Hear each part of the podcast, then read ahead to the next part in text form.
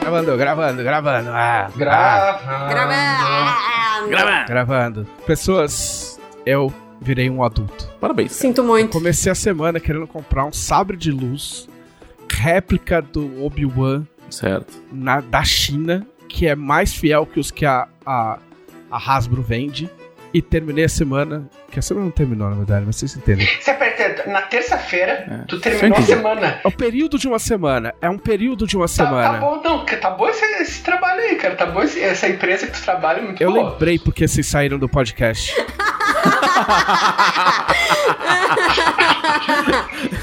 Em, em aproximadamente É. 58 segundos. Não, aí depois as pessoas ficam assim, mas eu não posso ficar muito no podcast, né? E eu aqui tentando sentar o pau e os caras, meu, tergiversando, né? Assim que a Dilma falava, O tergiversando. Leonel fala isso. Eu gosto, eu gosto. A Dilma fala. A primeira vez que eu ouvi foi a Dilma falando. É porque tu não, porque tu não tu valoriza mais a Dilma do que eu. Porque eu falo, eu, eu sempre gostei de ter diversando, cara. Mas eu gostava do jeito que a Dilma falava. Eu valorizo. Sabe, tipo, lembra uma figura logo atrás? Na- Ah, o cachorro, lógico. O cachorro é foda. Tinha que ter um monstro de tormenta que fosse o. Enfim. É. O logo Uma atrás. figura logo atrás. E tudo junto, logo atrás. Eu comecei querendo comprar um sabre de luz e terminei comprando três tapetes. Ah, mas tapete é bom, tapete é gostoso. Você não sabe quantos tapetes eu tenho comprado. Tá vendo? Tá Sim. aí uma adulta, uma mãe de família, eu tô entendeu? com os pés no meu tapete. Comprovando a sua teoria. Faz anos que eu tô pra comprar tapetes pro meu escritório. Parabéns, Trevisan. Aí as, as pessoas não vão ver porque elas estão ouvindo. Mas vocês vão ver e eu não vou conseguir explicar. Mas tava, tipo, eu e a Camila, a gente co- coloquei os tapetes assim, ela olhou, eu olhei. Ela falou: O que, que você achou? Eu falei: Eu gostei, mas eu tô me acostumando. Mas, tipo assim, eu curti porque deixa o escritório, tipo. Ah, ela, é verdade, né? Fica. As pessoas não Hum. viram isso. É verdade. Um, um, ele quer dizer um, um, um aconchegante. Exatamente. Mas é uma sensação de. É, as pessoas não estão vendo, mas o Trevisan está gesticulando. De forma É. indescritível. Fazendo uma bolinha com as mãos, juntando elas. E que- o que já faz o nosso link com Cthulhu, que Lovecraft, as coisas são indescritíveis. Trevisan fez um gesto indescritível e agora a gente enlouqueceu. E esses são os nossos relatos. A partir deste momento. Você se sente abraçado pelo, pelo escritório, entendeu? Eu entendo. Pelo Não, eu entendo isso. A minha, a, a minha namorada odeia o nosso banheiro porque ele é muito branco. Ele é tipo pedra branca na pia, com armários brancos e, o, e as paredes pintadas de branco. E o friso do. do, do e o box de vidro e os- a, a- tipo, a, a ferragem do box pintada de branco. Sabe? Ela fala, mano, é é horroroso, assim, é um- esse, esse banheiro me manda embora, sabe? Fala assim, sai daqui! O, tinha um amigo meu, cara, que ele tinha um banheiro todo acarpetado. Corajoso, no mínimo. Da- aquele tipo de carpete que não sai. Cara, sim, não, era o carpete que não saía, era todo acarpetado, o banheiro. E eu não entendia. E o pior é que era tipo um apartamento foda, tá ligado? Tipo um apartamento. Mas isso era no caro. Brasil? No Brasil, sim. Caralho. Porque assim, eu vi inúmeros relatos de pessoas alugando Airbnbs nos Estados Unidos com banheiro 100% acarpetado, tipo o carpete encostando na privada, assim, na, na parte de baixo da sim, privada. era exatamente assim. O carpete encostando na privada. Aí, você- aí eu parar pra pensar, ninguém achou isso uma má ideia. sabe? Tipo, tem que ter 100% de mira, mano. 100% de aproveitamento. Tem que ser tipo a boca do palhaço do parque de diversões, mano. Com a pistolinha d'água. Estraga. Eu sou, eu sou do tempo que, de quando surgiu o carpete. Tipo assim, caralho, carpete é muito louco. Vamos acarpetar o apartamento inteiro. Aí todos os apartamentos. Você ainda. É, aí todos os apartamentos tinham carpete. Tipo, quando eu tinha uns 6 anos, 7 anos. Mas o banheiro não. Mas era bom, ótimo pra minha asma. Deixa eu falar algo sobre comprar. Porque assim, é só um parênteses antes de você falar, quem me indicou a loja foi o seu marido. Sim, eu adorei aquela loja. Olha, eu, eu comprei um tapete também, né, recentemente. Olha lá, ó o gatilho, ó o gatilho. O Guilherme foi fazer rolagem aberta, desaprendeu a usar computador. Ele tava tipo, alô, alô. A Karen, cara, demorou 15 minutos pra conseguir ouvir e falar num podcast ao mesmo tempo. Televisão agora, nossa, emocionante, uhul, carpete, Tapetes, tapetes. Cara, meu, porra, cara, entre na crise da meia idade, que nem eu, e finjam que são jovens de novo. Você vai numa loja comprar tapete, fica dois caras virando os tapetes assim, vida, vida um, vida outro, virando uma pilha de tapete um por vez pra você poder apreciar a, a estética dos tapetes e fica vendo um vento na sua cara, porque é um tapete gigante sendo virado. Sim, aí o cara, aí o cara, aí você olha, o cara, o cara fala assim: "Gostou? A gente pode tirar pra você ver no chão". Aí o cara chama um outro brother, Aí ele tira o tapete e bota no chão. Curtiu esse aqui? A gente tem essa outra pilha. Pisa nele, Quer pisa comparar nele. os dois? Tira o a sapato. tira o outro Olha também. que delícia. Isso. Aí bota Isso, abre o dedo, abre o Aí, dedo. tipo assim, antes da gente sair, a gente- antes da gente sair do Uber, eu virei pra Camila e falei assim: Camila, não deixe que eles sintam o cheiro do seu sangue. Eles são vendedores. tipo, da última vez que a gente entrou numa loja dessa, a gente foi comprar um sofá e sa- saiu com um sofá e uma mesa. Cara, a, a pandemia deixou a gente destreinado ao, ao a capacidade de vendedores bons, assim, no tete a tete. tá Não, não, não, vocês não estão entendendo. Você tá... Dela, eu mudei de time. Eu deixei de ser o hashtag eu vendo coisas. E eu entrei no time do televisão, eu virei hashtag eu compro coisas. Aê! Por quê? Por quê? Tragada. Porque agora eu tenho uma filha.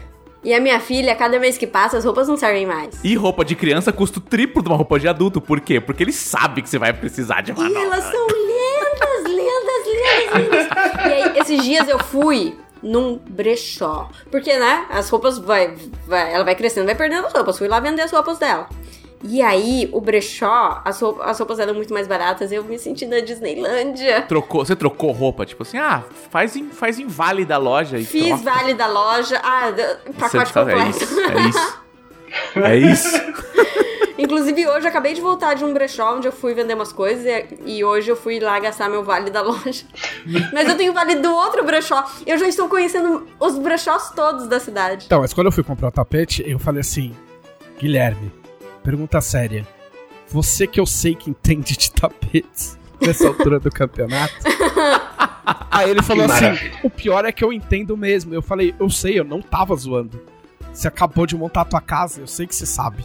Ah, mas eu fico até triste em pensar nisso, porque esses dias a Gaia passou mal e vomitou cinco vezes no tapete. Ah, que delícia. Mas é isso, é um tapete com história agora. Verdade. tapetes que não tem manchas não são tapetes de verdade, mas os meus não vão ficar manchados. Acabou, acabou de zicar. É, tu, meu, tem gato, quantos, cara. quantos Meus gatos, você tem mas, mesmo? mas meus gatos não entram aqui. Eles já não entravam antes. Até o primeiro entrar. Eles já não entravam antes. Assim, quando tu falou isso, automaticamente tu, tu, tu a- a- alertou o instinto dos gatos começar a entrar.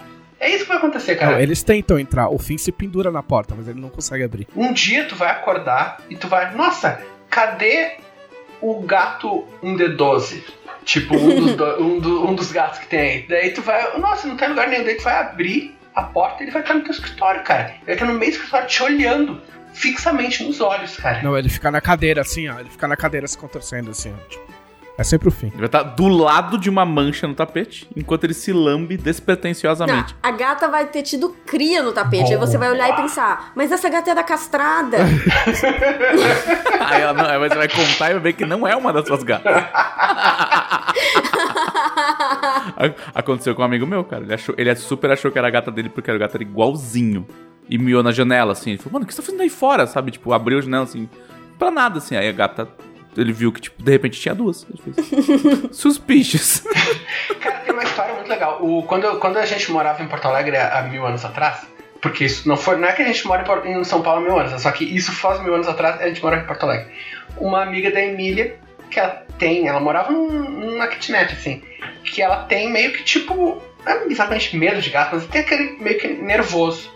Apareceu um gato na casa dela. Então ela ligou pra Emília: Ó, apareceu um gato aqui. Ah, e. Tá, vem aqui me ajudar. Daí a Emília foi. Era bem pertinho, assim, era tipo, sei lá, três quadros. A Emília foi, Vem aqui me ajudar. pegou o gato, Socorro um gato. daí olhou, essa é a gata da minha colega de apartamento. Daí chamou Missy, Missy, a gata veio, ela pegou a gata no colo e levou, daí chegou em casa. Por acaso tua gata sumiu? Por acaso sim, tá aqui. De nada. E as duas pessoas não se conheciam. Eram tipo o, duas amigas da Emília que não se conheciam e a gata foi, tipo, viajou duas quadras pra ir da casa de uma pra outra. Mas é isso, um dos tapetes é felpudo e cinza. Que e nem o o Finn fim. chegou na porta. Exatamente. E aí o Finn chegou na porta e eu falei, Finn, você não pode entrar. Se você pisar nesse tapete, eu não te acho mais. e é isso.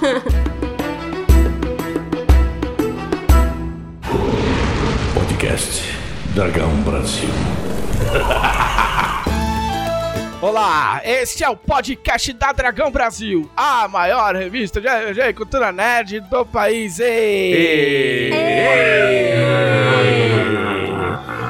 Estamos aqui com Felipe Della Corte. Olá, súditos!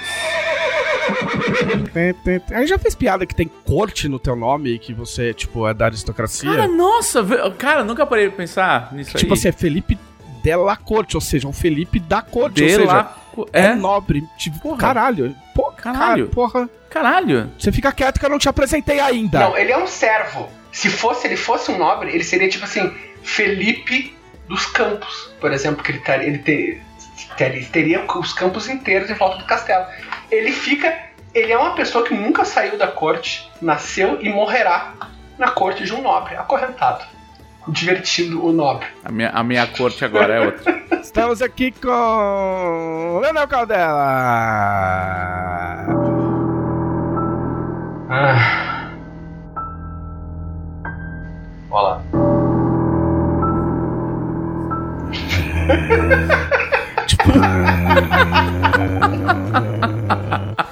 Tipo, meu, a fala inteira, cara, duas horas de podcast. o Leonel vai fazer um podcast solo. Vai ser um meia mesa cast. Boa. Vai ser aquelas mesinhas dobrável de cozinha, tá ligado? Aham. Entendeu? E é, é ele com ele e ele. Mas isso não é uma tendência no TikTok, essas entrevistas de tu contigo mesmo? É, também. Sim, A maioria não é. tem a menor graça, é muito louco. Tipo assim, a pessoa, nossa, que engraçado. Tipo, assiste falando. Não, é a pessoa só esforçada, de verdade. assim. Mas aí você resumiu a internet, né? não, mas o TikTok é meio tenso, tá ligado? Quando é muito bom, é muito bom. Mas é que no TikTok tem muito. Então quando você é bombardeado com muitos, assim, você fica. Tá, gente, eu entendi. É que o TikTok tem o melhor Faz outra algoritmo. coisa. Então, se tu gosta de uma Sim, coisa, isso é real. ele vai te dar. Não é, por exemplo, que nem o, o, o Instagram, que eu abro meu Instagram e ele sugere assim: você não quer, você quer quando futebol, extrema direita e nojeiras? E eu, não, muito obrigado. E fecho o aplicativo. tá? É, o, o meu Instagram é bizarro também. Vamos apresentar a Karen, que a Karen quer ser apresentada. Karen Sorelli! Oi, no meu Instagram só tem propaganda de roupa de bebê. Eu gosto daquela, daquelas eh, lojas chinesas. Gosta moda, muito bonito, sempre. Tá ligado? Tipo os slogans, assim, bagulho que não, não faz sentido. Ô, tá, tá cada vez mais difícil comprar coisa na Amazon, porque agora tem aquele lance de compra internacional. Você digita as coisas na busca e aparece um monte de produto que o título do produto é um monte de palavra-chave desconexa. Mas pela Amazon você consegue comprar um sabre de luz chinês sem os impostos e parcelar em 10 vezes. É, Uau. é- é louco esse rolê. Mudou minha vida. É louco esse rolê. Porque você não quer um sabre de luz, porque você é um amargurado que não gosta de Star Wars. Em Mas minha enfim. defesa, não é que eu não gosto de Star eu Wars. acho que quem gosta de Star Wars tá mais amargurado hoje em dia. A gente não vai falar de Star Wars hoje. Se não é vocês que eu não gosto de falar de Eu Star só me Wars- importo muito menos com Star Wars do que as pessoas Se acham que eu me vocês importo. quiserem falar de Star Wars, vocês vêm em outro podcast, em outro dia. Eu vou convidar vocês pra falar de Star Wars, tá? Sem Ó, televisão. cara, a gente vai falar de Star Wars. Vai ter um podcast a gente falar de Star Wars, uh, Bombril. Liga da Justiça. Deixa eu ver, não, outros produtos. Deixa eu ver. Star Wars Bombril. Uh, cara, tem uma marca de cera que a gente tá usando aqui em casa muito boa. Esses produtos domésticos, assim, tipo, a gente fala. Star Wars virou Sim. isso, cara. Star Wars é, é- é um bom, é um bom. Star Wars é o bombril da cultura pop. O, o Stephen King falava que ele era o Big Mac da literatura. O Big Mac, é Pô, verdade. mas Big Mac é bom. Ó, mas Bombril é muito bom. Não, não, mas eu tô dizendo, é, mas é uma coisa, tipo, nossa, eu tô hypado pelo bombril. Ah, não, cara, é uma coisa que tá na prateleira super, tá ligado? Tô hypado pelo Bombril. Esse bombril novo vai ser do caralho, bombril novo. Você viu que agora ele é meio azulado? Caralho, foda. Agora ele raspa o Teflon muito mais Arrepios, rápido. arrepios. A gente vai fazer um podcast só sobre bombril, cara, vai ser do caralho. Eu convenço Bombril com 2022. Muito bem, vamos à nossa primeira sessão, que é a sessão de notícias. E... Ei. Notícias. Não tem, notícia é, é- é sério, é compromisso com a notícia. Notícias. Tem que, o Adonias tem que colocar um tum, tum, tum, tum. Compromisso com a notícia. Em Brasília, 17 anos. É, não teve E3 esse ano, pra variar, não tem mais E3, não existe mais E3. TV3 que não é E3. É, A tipo, Nora, Nora E3. virou um amontoado de vídeos com jogos relativamente legais ou muito sem graça. Basicamente. famoso Games Showcase. É horrível aquele negócio, tipo, Miami, barraquinha, tomando coco. É, tipo, explico para os, para os leigos. Não tem, a E3 meio que morreu. E aí o. Como é que chama? O Jeff Keighley. Ele, que é um cara, é tipo um Celso Portioli dos games. Uau. Porque é meio Eu- isso. Nossa, é isso. Ele é bom, É eu isso, gosto é mas ele é um Celso Portioli É dos games. É, o Jeff Kinney é total. Ele tem a cara do Celso Portioli, É. né? Que- é verdade, caralho. É, nossa, essas- nunca mais vou olhar pro Foi um Jeff Kinney insight que eu tive agora, assim, foi, foi, foi muito bom. E, e aí o cara monta um evento lá, tipo, ah, galera, vocês querem divulgar seus games, cola aí, a gente faz uns anos de stream e tal. Só que tá todo mundo meio perdido, né? Pós-pandemia, todo mundo meio sem grana e tal. Aí é ou, ou uns remake anunciado pra 2023, ou um jogo mais ou menos. E aí teve a, a, a da Microsoft. A Sony falou que não quer saber de nada. A Nintendo também não quer saber de nada. É, porque, assim, tem o Summer Game Fest, né? É. Tem o Summer Game Fest, que é de 10 a 22, que não acabou ainda. Assim, tipo, o Summer Game Fest, que é o negócio, a, a- a bobagem de é, drinkzinho com guarda-chuva no coco e tal. Ah, Eu videogames. tava, tava esperando pra saber se, se o coisinha de Miami com drink era um jogo Não. Ou É era o evento. Não, não, é era o evento, é o evento. É o Summer, é o É o Summer evento, Game Fest. Que as pessoas falam de games como elas falariam de Bombril, assim. Entendi. Entendeu? Foda. Tipo, nossa, preciso muito desse game. Você não precisa. Nossa, preciso demais, cara. Minha vida, meu. Puta, preciso dar uma guinada. E a E3, a E3 ela cobrava dinheiro pras pessoas, é um centro de convenção, é uma convenção. Aí as, as marcas falaram: "Oh, por que, que eu tô pagando bazilhões de dólares pra apresentar na E3 se eu posso só apresentar na internet?" É porque a E3 não era nem pro público, era um bagulho, tipo assim. Não, era só pra jornalista. é, era uma feira de comércio. Tipo, você ia apresentar teus games, tipo, ia falar com as publishers. Era uma coisa. Existia, porque precisava desse espaço físico pra mostrar as coisas. Sim, aí você tinha que alugar um anfiteatro imenso pra encher de jornalista, que ia ficar metade da tua convenção no celular, porque eles iam ficar tendo que dar furo. E aí eles falaram, não, parece uma má ideia, vamos não fazer. Aí o galera falou, puta, pode crer, vamos não fazer. Aí todas as, as publishers falaram, ô, na moral, vou fazer mais não, valeu. E aí ficou aí uma coisa a E3. meio dispersa, assim, e um pouco meio sem graça. Porque o bom da E3 é que era tudo concentrado, ficava todo mundo. Tipo, meu, muito louco. Entendeu? É, é, ah, eles ainda concentram num final de semana, né? Tipo, ah, mas. Menos a Nintendo, que nunca se importou.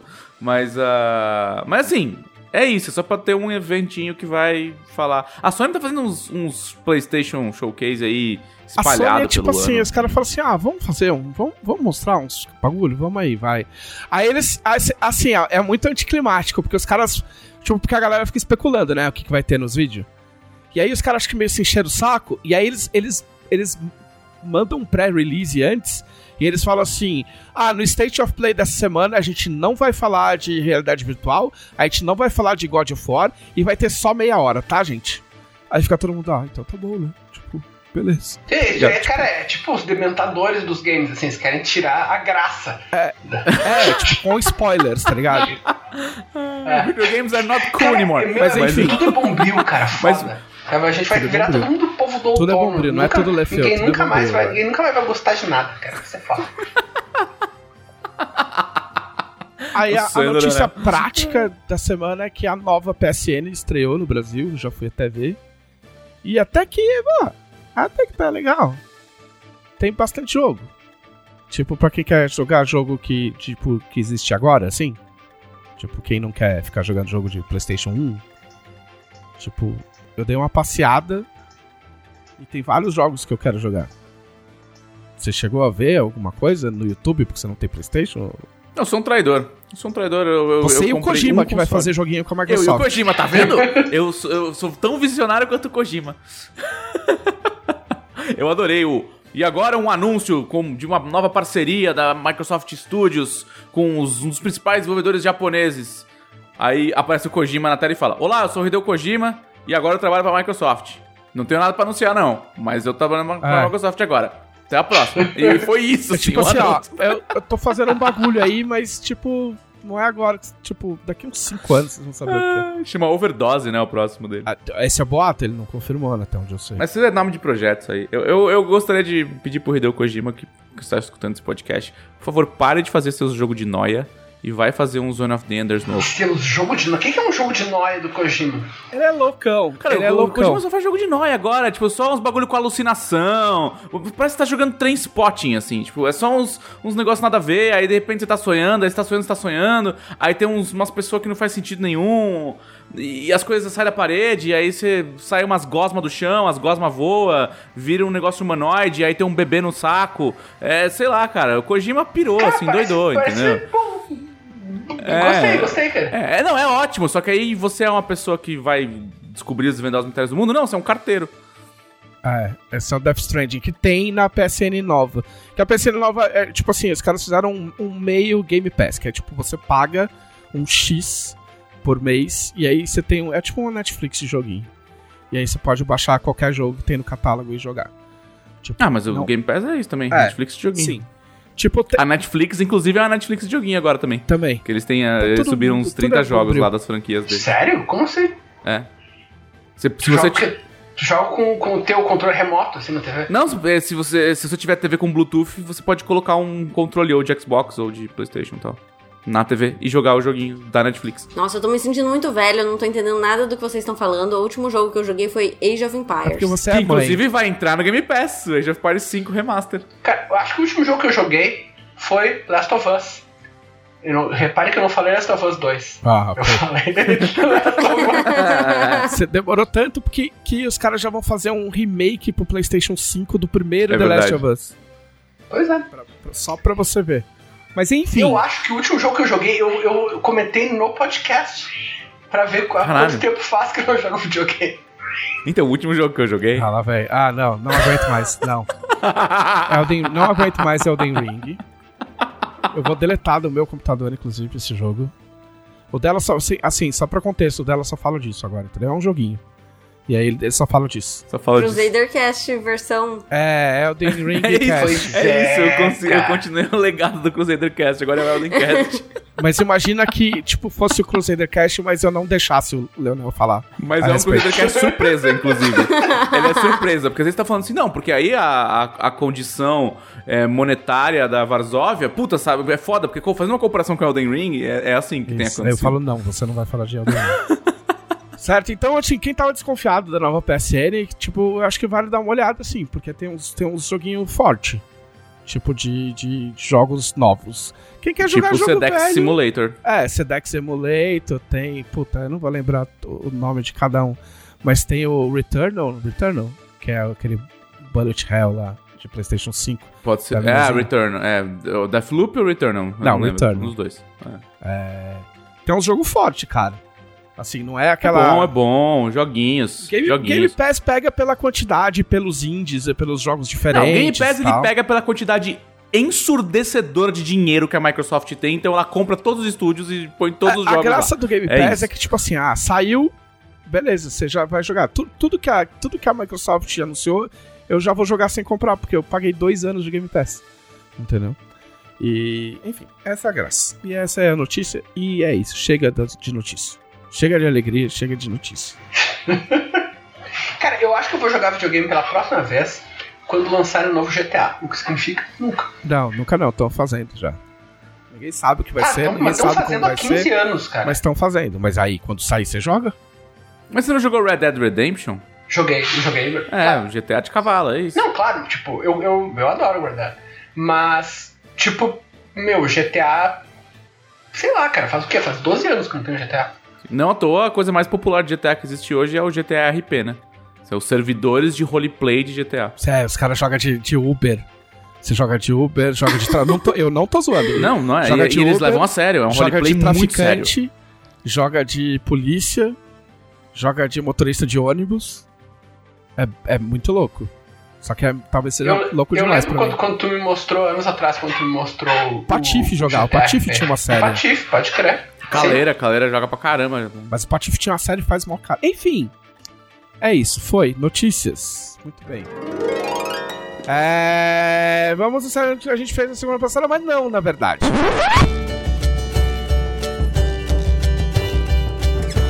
Hoje é um podcast especial. Por isso que a gente trouxe pessoas especiais. O que, que é pessoas especiais? São pessoas que participavam do podcast, aí a pessoa fica anos sem participar, e aí quando elas voltam, elas são pessoas normais? Não, elas são especiais, entendeu?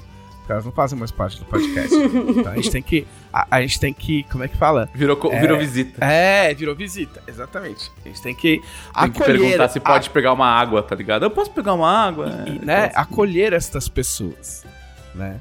Então o Leonel e a Karen estão aqui pra falar do Nerdcast Coleção Cthulhu. Ou Coleção Cthulhu Nerdcast. Como que você prefere, Karen? Você que é... ó, Eu prefiro que tenha RPG no meio. Nerdcast RPG Coleção Cthulhu. Aê! Né? Parabéns. É, ela falou no meio, poderia ser assim, Nerdcast Cthulhu RPG Coleção.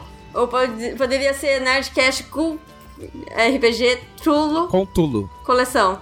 Com- então, Cthulhu. Nerdcast Cthulhu Maravilha. Cole RPG São Cutulo. Muito bem, Karen, antes que essa conversa degringole irreversivelmente, o que que é o Nerdcast RPG? Dois pontos, Coleção Cthulhu. Não, antes de mais nada, eu tava pensando que em vez de um que, o que vocês fizeram na semana passada, vai ser o que vocês fizeram no- nesse último ano. Sim, né? Basicamente. Tu fez uma pessoa, cara, é isso que tu fez.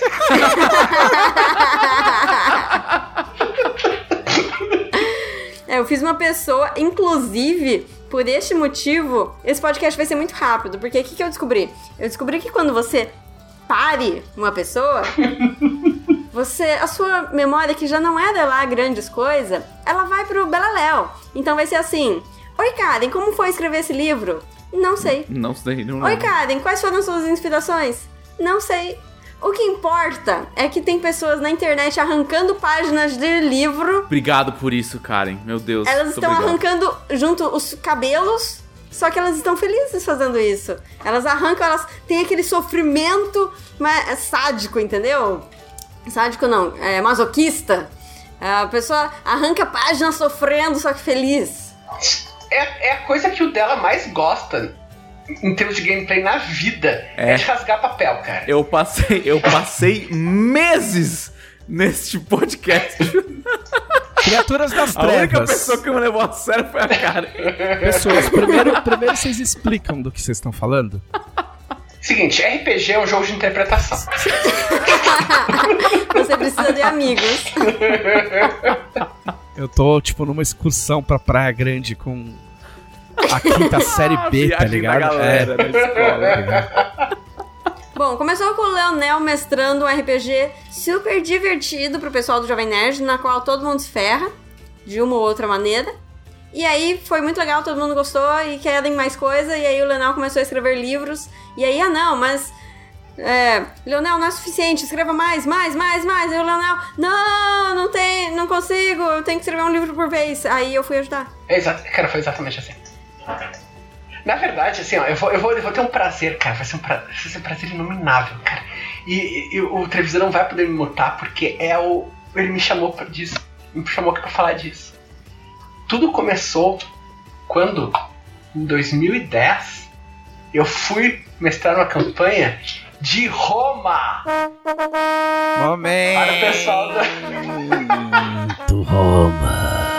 para o pessoal do RPG Zodro. Campanha de Cthulhu em Roma, que eu já falei 500 mil vezes. Ah, para essa campanha, eu, eu comecei a desenvolver um cenário que não. Em vez de simplesmente pegar né, o, o Lovecraft e enfiar em, enfiar em Roma, Até porque ele tá morto, uma- né? Roma não existe. Naqueles moldes, pelo menos. e foi até porque ele nunca saiu da cidade dele.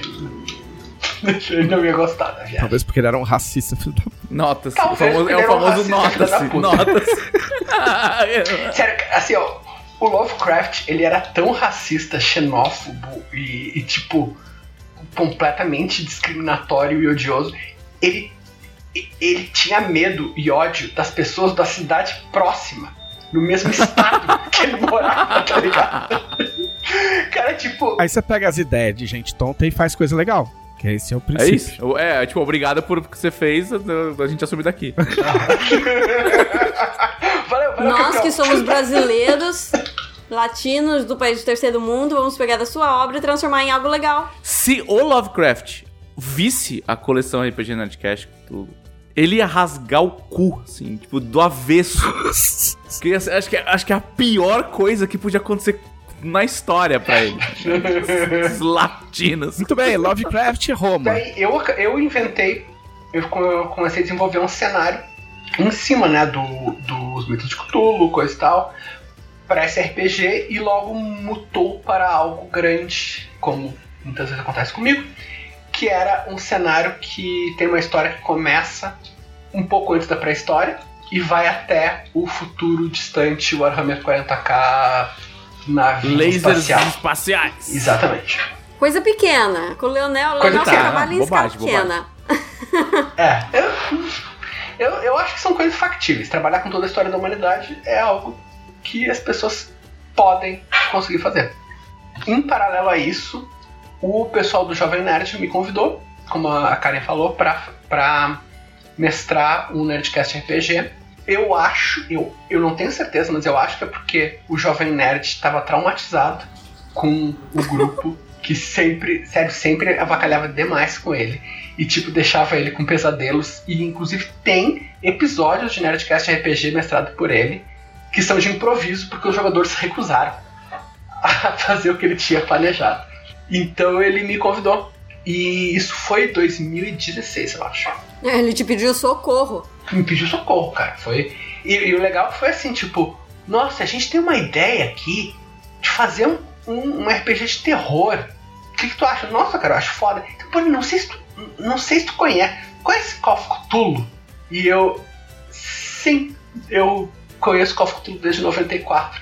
E eu acabei. Nesse ano eu acabei uma campanha de 5 anos de Cthulhu. Então. Mas pera, não, pera, pera. Agora eu vou fazer uma pergunta importante. Que é que eu estava falando no começo. Me explica o que quer dizer cutulesco ou cutulo ou o famoso cleitinho. Como se eu fosse um pré-adolescente que faz danças no TikTok. Vamos fazer a dança do Cthulhu. Vamos fazer a dança assim, é, os- vocês não podem ver. tentáculo, assim, tá ligado? ah, vocês cara. não podem ver. Estamos todos fazendo a dancinha do Cthulhu e vocês não podem ver. Apenas imaginem. Algo inimaginável. Pra, que, é pra quem não sabe, é exatamente isso que o dela falou. É, você imagina algo inimaginável, você desmaia. Então você escreve uma carta para o seu tio. É, é isso, cara. O Lovecraft era um autor do início do século passado que ele teve, apesar de ser um racista filha da puta, machista, misógino e todas as coisas relacionadas, ele teve duas sacadas muito à frente do tempo dele. Uma foi o horror cósmico, que pra nós hoje em dia é feijão com arroz, né? Mas no início do século, tu tem uma história cujo backdrop é um universo que não faz sentido, em que não existe um deus que, que pode proteger, ou que não existe uma força benevolente que simplesmente tudo tá contra ti, né? As, as forças que criaram o universo estão ativamente contra você e a humanidade não tem sentido. A humanidade é um, é um erro. Isso era extremamente inovador. Parece verídico. Mas é, é, é que. Assim, é porque não existem forças que criaram o universo, a gente sabe, né? Então. Mas a humanidade é um erro. Isso, isso é patente. O, isso era uma coisa muito inovadora na época, né? E o outro. A outra visão que ele teve foi. Em vez de só ele ah, ter acesso às criações dele, ele abriu tipo um Creative Commons de 1920. Todo mundo podia usar os personagens dele, as criações dele. E isso começou a se, a se difundir. Então, outros autores que publicavam nas mesmas revistas que ele publicava, daqui a pouco faziam história com Cthulhu, com Nyarlathotep, com Shub-Niggurath, que são esses deuses profanos, né? Ó, mas vamos combinar que, tipo assim, não era muito difícil, né? Porque, tipo assim, como é que faz? Tipo assim, ah, eu vi um negócio. Que negócio? Ah, não sei, mas era terrível. Não, mas como é que era ele? Ah, não é indescritível? Só o pavor? Tipo, aí beleza, né? Não tem como registrar o indescritível. Mas não tira, eu acho que não tira o mérito de pensar nisso, porque assim, não é um negócio que. é, Não, é uma piada. Foi uma piada. Não, não, não, mas, mas cara, o Lovecraft, assim, vamos e venhamos. Lovecraft não é um bom escritor. Ele escreve mal. Ele tem ideias muito boas e ele tem alguns. Ó, chatinho, eu sou do time. time. Edgar Allan Poe. Bom, não tem comparação, não. Edgar Allan Poe é um dos maiores gênios da literatura, inventou o conto de mistério. Realmente é, é injusto. É tipo tu comparar, sei lá, tu comparar o, o gordinho da academia com o Mike Tyson, tá ligado? Não, Mas o. Enfim, cara. Isso, acabou, isso se difundiu também por. Não só pela, pela genialidade do conceito, né? De, do horror cósmico, mas porque outras pessoas foram escrevendo. O, o próprio Robert E. Howard, né? Ele usa coisa de Cthulhu em, em Conan. É, É o brother do Conan, pra quem não sabe. mas enfim, então eu mestrei esse Nerdcast com o backdrop do o backdrop dos mitos de Cthulhu e não é exatamente nesse cenário, né, que eu tinha que eu tinha feito pro, pro jogo caseiro, mas era uma derivação. E o, o Jovem Nerd já tinha essa, esse histórico de fazer produtos relacionados ao Nerdcast RPG. Porque o pessoal pedia muito, né? uma coisa fazia muito sucesso. Então tem a, a série de livros da Legend of Gunner, que eu também escrevi, tem o livro do Ozob, tem. Como era o, o, o Nerdcast RPG antes de você entrar? Qual que era a temática? Era o Cyberpunk? Teve um medieval, que era Gunner, e teve o Cyberpunk. Uhum. Que é o O- dos. Ah, o Gunner é desse, Uhum. dessa época. O Gunner, Tá. o Gunner, na verdade, o pessoal que curte Nerdcast já, já ouviu essa história, mas é bem legal, assim, porque não era pra existir o Nerdcast RPG como a gente conhece. Eles fizeram um programa que era explicando RPG. Era pra ser explicando RPG. Então E eles, eles jun- jogaram, né? No meio. É, então eles falavam assim, tipo, ah, vamos fazer uma cena na taverna. E daí era pra ser. Um showcase. É, exatamente, tipo um showcase. Só que daí o pessoal se rebelou e quis continuar. Em vez de, tipo, tá, agora acabou a cena na taverna, agora vamos fazer uma cena na dungeon. Não, a gente sai da taverna e a gente vai pra estrada. Não, a gente vai procurar as, as pistas dos goblins que passaram aqui, não sei o quê. E o Alexandre, né, o Jovem Nerd, foi improvisando, cara. E foi aí que surgiu o Nerdcast RPG. Mas enfim, as pessoas estavam pedindo coisas, né, do Nerdcast RPG Cthulhu. E eu tinha, né, essa ideia de cenário. O... E surgiu a. Você chegou, você chegou a, re- a reutilizar coisa da campanha antiga, não? Não, não diretamente, cara. Não diretamente. O, o Nerdcast, até eu falo isso numa, numa Dragão Brasil, né? O Nerdcast RPG ele não é plenamente inserido nesse cenário. É uma, uma coisa relacionada. Mas. Então daí surgiu a ideia de fazer, de fazer os romances. Em 2019 eu escrevi o primeiro romance, mas logo o, a campanha de financiamento coletivo do Tormenta 20 foi uma influência, assim, tipo, o pessoal que ouve podcast deve estar careca de saber, né? Uma influência em boa parte da produção nerd do Brasil. E a gente viu que poderia dar muito certo fazer o financiamento coletivo do Nerdcast RPG também. Então, a partir disso, cara, mudou de dois romances para um negócio inteiro com outros produtos, com colecionável, com quadrinho, com livro-jogo e canetas europeias, sabe, de colecionador e etc. É, deixa eu falar uma coisa de bastidores. Pode falar. É, no início do financiamento coletivo, a gente começou a planejar o que, que ia ser esse financiamento, né? E a ideia era ter o romance do Leonel e a gente estava pensando em fazer a adaptação de quadrinho pro, pro podcast, né? Pegar a história do Nerdcast RPG, do podcast e adaptar para quadrinhos. E aí, conversa vai, conversa vem, a gente virou pro Leonel e falou: tá, Leonel, mas esse, esse romance. Já estava inclusive escrito o romance do Leonel. Esse romance é volume único? Ele, não, vai ser dois volumes. Aí, pronto, não, peraí, vamos replanejar tudo, porque a gente não vai fazer o, o financiamento coletivo para um romance, sendo que é para ser dois, né?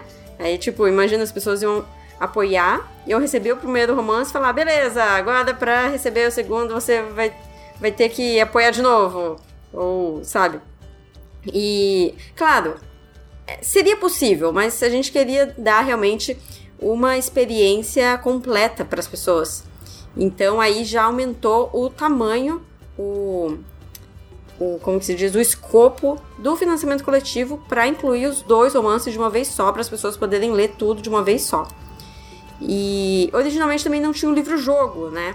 Então o livro-jogo foi entrar como uma meta estendida e e eu, inclusive, entrei no financiamento coletivo primeiro para planejar nos bastidores, né? Fazer a parte do marketing. E depois eu fui convidada para fazer o livro-jogo. E era aquela, né? Ah, se bater a meta, aí vai ter o livro-jogo. E eu torcendo para bater a meta, né? E no final das contas, a meta, a meta é estendida, né? E no final das contas bateu no primeiro dia, já tinha livro-jogo, e lá vou eu desesperada correndo fazer planejamento do livro-jogo, fazer o planejamento mais extenso, né? Porque eu tinha feito só uma proposta. E porque tinha prazo e era acabou sendo tudo muito corrido, mas foi super legal. Quando eu fiquei sabendo, tipo, no primeiro dia, beleza, Karen, seu livro-jogo vai rolar, agora se vira, sai correndo, trate de trabalhar no financiamento e fazer o projeto do livro ao mesmo tempo. Um misto de alegria e terror. É, o, o- esse to- todo mundo que trabalhou nesse nesse financiamento e nesse cenário, inclusive, nesse cenário como um todo, é assim, foi tipo os campeões da boa vontade, né, cara? Porque eu assim, eu falei, não, então é o seguinte, como a gente trabalha com períodos históricos, a minha proposta é Vamos fazer pesquisa histórica em nível semi-acadêmico, né? A gente não pode ter nada, nada não acurado. Não, não, não vamos fazer Hollywood, vamos fazer um negócio O, factual. o Leonel, cara. ele, ele não gosta de ficar feliz, nunca. Não- ele, precisa ele fala, pô, legal, meu livro, meu livro rolou, vai ser do caralho. Como eu posso transformar ele num pesadelo pra mim mesmo? Sabe? Tipo, Cara, é- é exa- foi exatamente assim, eu não tô nem brincando, cara. Como eu posso, tipo, querer desistir de escrever? Porque talvez meu sonho interno, interno seja ser um padeiro, por exemplo. Porra, cara, ia ser foda ser padeiro, cara, mas não sei, não sei fazer baked goods, tá ligado? Eu tenho um seguidor padeiro. Pô, um abraço pro seguidor padeiro do televisor, cara. Tem, um- tem uma piada de um personagem de League of Legends que, ele, que uma das falas dele é eu deveria ter sido um padeiro. E ele é um legionário romano. Porra, Ai, foda, Roma, Não cara. aguento mais Roma. Caralho, morreu. Duas melhores ocupações da história da humanidade. Não, só um parênteses. Tipo assim, se vocês soubessem a quantidade de vezes que Roma é citada na produção, das, nas discussões da produção do Atlas de Arthur, assim, é nauseante. Eu não aguento mais Roma. Só isso que eu queria dizer. É pior que Elden Ring? Ah, é pior. Ixi, aí é foda. Aí tá qualquer foda. coisa é Roma. Tipo, qualquer coisa, tipo assim, por exemplo, em Roma. Mas enfim, continua. né? Eu não, mas eu, quem tava falando na, real- na real era cara.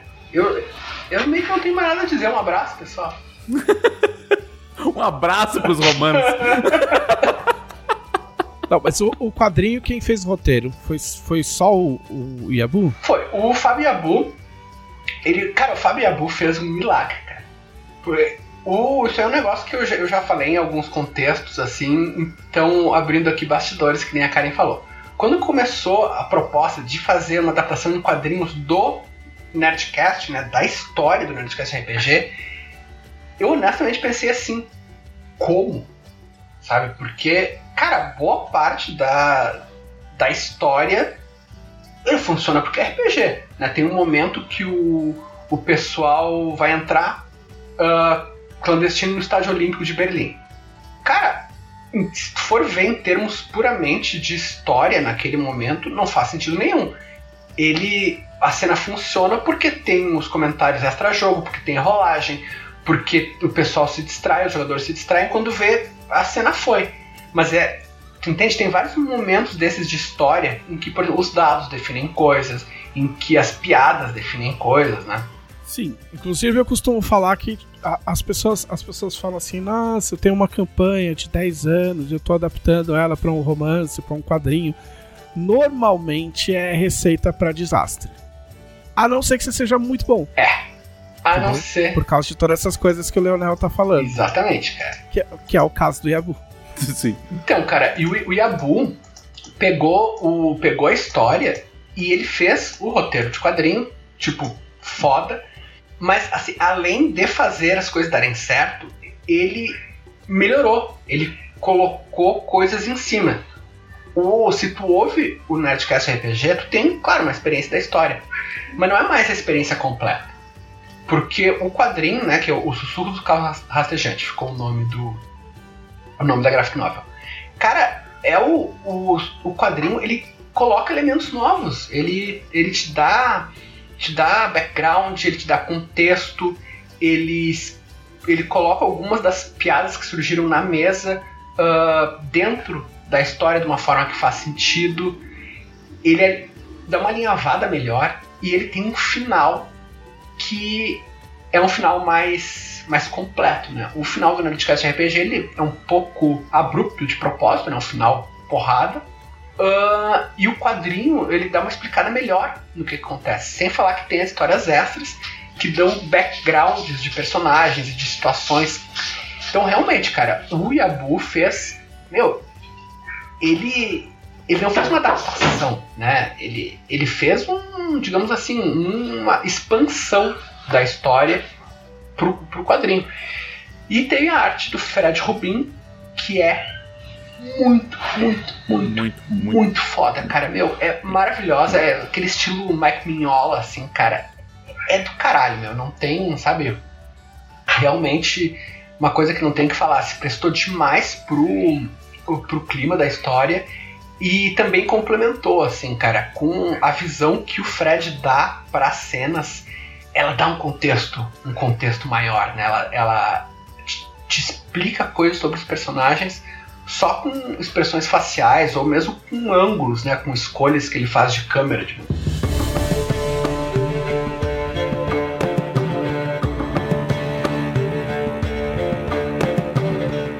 Ô, Karen, é, o que, que, tem de diferente no teu livro-jogo?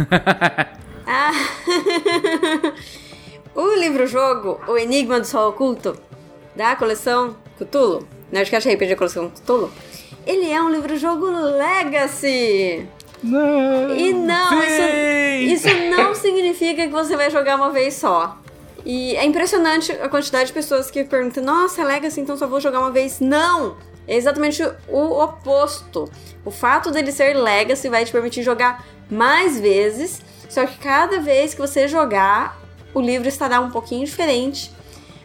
É, dependendo do que o personagem anterior fez, ele pode ter aberto novas opções para o personagem que vem depois. Então você vai cada vez se aprofundando mais na sua investigação. E como que a gente faz isso? A partir da colagem de adesivos. E... Você pode, em alguns momentos, escrever no seu livro. De e, caneta, por favor, que é o jeito certo. E, e arrancar vai, vai. páginas. Ai, que delícia. E a, uma das coisas mais legais que eu, que eu mais gostei de colocar nesse livro-jogo foi o cemitério. Porque cada vez que o investigador morre, ele vai para o seu cemitério, ele tem uma lápide ali esperando por ele, para você colocar o nome, a profissão e como que ele morreu. Olha que lindo. É isso, coisa linda. Uma coisa de, desse, desse sistema de Legacy. Eu só queria dizer, dizer antes que esse, esse eh, tipo, a, a filha que a Karen tem não é do Guilherme, é desse livro. Porque, tipo, pra fazer tudo isso só tendo um filho, tá ligado? Tipo, sabe? Tipo assim, nossa, foi tão difícil que eu tive um filho pra fazer isso aqui. Tipo, é um fato, tá ligado? Porque, nossa, nem a pau. E... nossa, nem a pau. nossa, você é louco. Quando, ó, nos tempos da Dragão, nos tempos da Dragão, eu resolvi fazer uma aventura solo uma vez. Uma aventura solo de vampiro. E aí eu, eu resolvi que ela ia ter cinco finais. E eu acho que eu fiz três. E, tipo, suando sangue, assim. E aí eu prometi que eu nunca mais ia fazer uma aventura solo e eu tô cumprindo a minha palavra. Com rigor. Eu sou uma pessoa muito honrada. Eu, eu, eu fiquei imaginando. Nunca mais fiz mesmo. Aquela, aquelas resenhas, aqueles comentários da Amazon, assim, com as estrelinhas e tal, tá ligado? E aí, tipo, tem lá o livro, nossa, a melhor coisa que eu já joguei, nossa, revolucionou o livro-jogo, não sei o quê. Aí, aí tem assim, nossa, nem a pau embaixo, já tá empreendendo. Nem a pau. Televisão, eu devo confessar para você que eu tô que nem bêbado. Eu já fiz essa exata mesma promessa para mim mesma. Ó, esse livro-jogo, ele é. Ele é sensacional. Ele é uma coisa única. Vocês não vão ver igual, nem semelhante em lugar nenhum. Quer dizer, talvez. Até ela talvez, quem outro. sabe. Mas, definitivamente vocês não verão outro como esse escrito por mim, porque olha. olha, fazer o livro-jogo já é mega difícil. Esse livro-jogo, ele ficou um livro-jogo bem longo. Bem, deixa eu ver aqui quantas páginas que ele ficou no final das contas. Ah, a página. Deixa eu ver. Ele não tem contagem de página, né? Tem contagem de entradas. Mas assim, eu achei. Ele ficou com 544 páginas. Cacete. É isso. E. E com todo esse lance Legacy, que é assim. Os meus neurônios trabalharam feito uns. uns. Nossa, esqueci a palavra. Ó, eu usei todas as palavras. Entendeu? usei, usei todas as palavras no livro e elas acabaram. Porque, nossa, foi. foi difícil calcular as coisas. Se a Gaia um dia for escrever um livro-jogo, Legacy, tu vai incentivar ela ou tu vai dizer pra ela não caia nessa armadilha, minha filha? Não sei, hein? Vamos ver. Vamos ver. Mas, mas assim, ó, dá- você consegue dar um exemplo de, um, de como funciona o Legacy? Porque eu, eu não sei se eu consigo visualizar, porque eu não joguei ainda. Então, o Legacy, eu vou, eu vou falar a versão, de- a versão de fora e daí a Karen fala a versão de, de verdade, tá? A- o Legacy, o que pra mim chamou muita atenção é o elemento ah, de metagame que é ah, que todo mundo faz no livro-jogo, que é tu jogar de novo, né? Tu, ah, morri, vou voltar. Ah, tipo, perdi uma coisa importante, vou voltar. Ele é incorporado na história, cara. E não existe tu não estar dentro do- da história, porque tudo que tu faz como jogador, ele é incorporado na história. Isso, isso por si só é genial, cara. A cara nem precisa ter escrito, ela precisa- podia ter escrito uma folha de papel, isso que eu falei. e já era suficiente como contribuição cultural, tá ligado? É, esse, nesse livro-jogo, toda vez que você morre, em- às vezes a pessoa tá jogando um outro livro-jogo e pensa, morri, vou voltar pra trás, vou fingir que eu não, não virei a esquina errada, porque morri vou ter que voltar para o início. Mas nesse livro-jogo, quando você morre e faz um novo investigador e começa de novo, você não tá indo pra trás, você na verdade tá indo pra frente. Porque você começa já com o legado do investigador anterior. Então não é que nem no Super Mario que você morreu na fase, começa do início. Vou, repetir da fase. Nesse livro-jogo você não repete o jogo. Você- aquele jo- é, investigador que viveu, é, investigou, encontrou certas pistas ou não e morreu, ele não foi obliterado da história, pelo contrário, ele continua existindo. E o que vem depois, ele vai usufruir de algumas descobertas do anterior. Então, por exemplo, digamos que exista um personagem que não quer falar com ninguém. Aí vem o primeiro investigador e faz uma coisinha que no futuro vai tornar aquele personagem mais aberto à interação. Então, esse investigador, primeiro, ele vai conseguindo Tipo, dar um morro na cara, assim. é, é, vamos dar es- esse exemplo. Tem um personagem que não quer falar com ninguém, porque é muito arrogante. E aí o primeiro investigador vem e dá um murro na cara dele. Trouxa do caralho. Aí o personagem vai continuar não podendo falar, porque afinal tomou um murro na cara, tá desfigurado, vai pro hospital. Mas você continua jogando com o seu investigador, né? Bola pra frente, vai fazer outras coisas. Quando esse investigador morrer e você criar um outro investigador e for falar de novo com esse cara que tomou um murro na cara, ele já tomou um murro na cara, ele já tá mais calmo. Ele, Ele aprendeu Amaciado. certas coisas. ele já, Tipo, bater bicho. já saiu do hospital, então ele vai falar com você. É tipo isso. Isso é o jogo Legacy. E aí rasga a página e bota coisinha. Exato. É tipo, é rasga a página e cola adesivo, ou tipo, ou eu rasgo ou eu colo Não, adesivo. um ou outro. Geralmente é assim, Ah. você chega numa página e fala. Ah, digamos que você, você tá na entrada 54 e ela fala. Aparece um quadro lá dentro falando. Pega o adesivo X10 e cole na entrada 100. Aí você pega o adesivo, cola na entrada 100.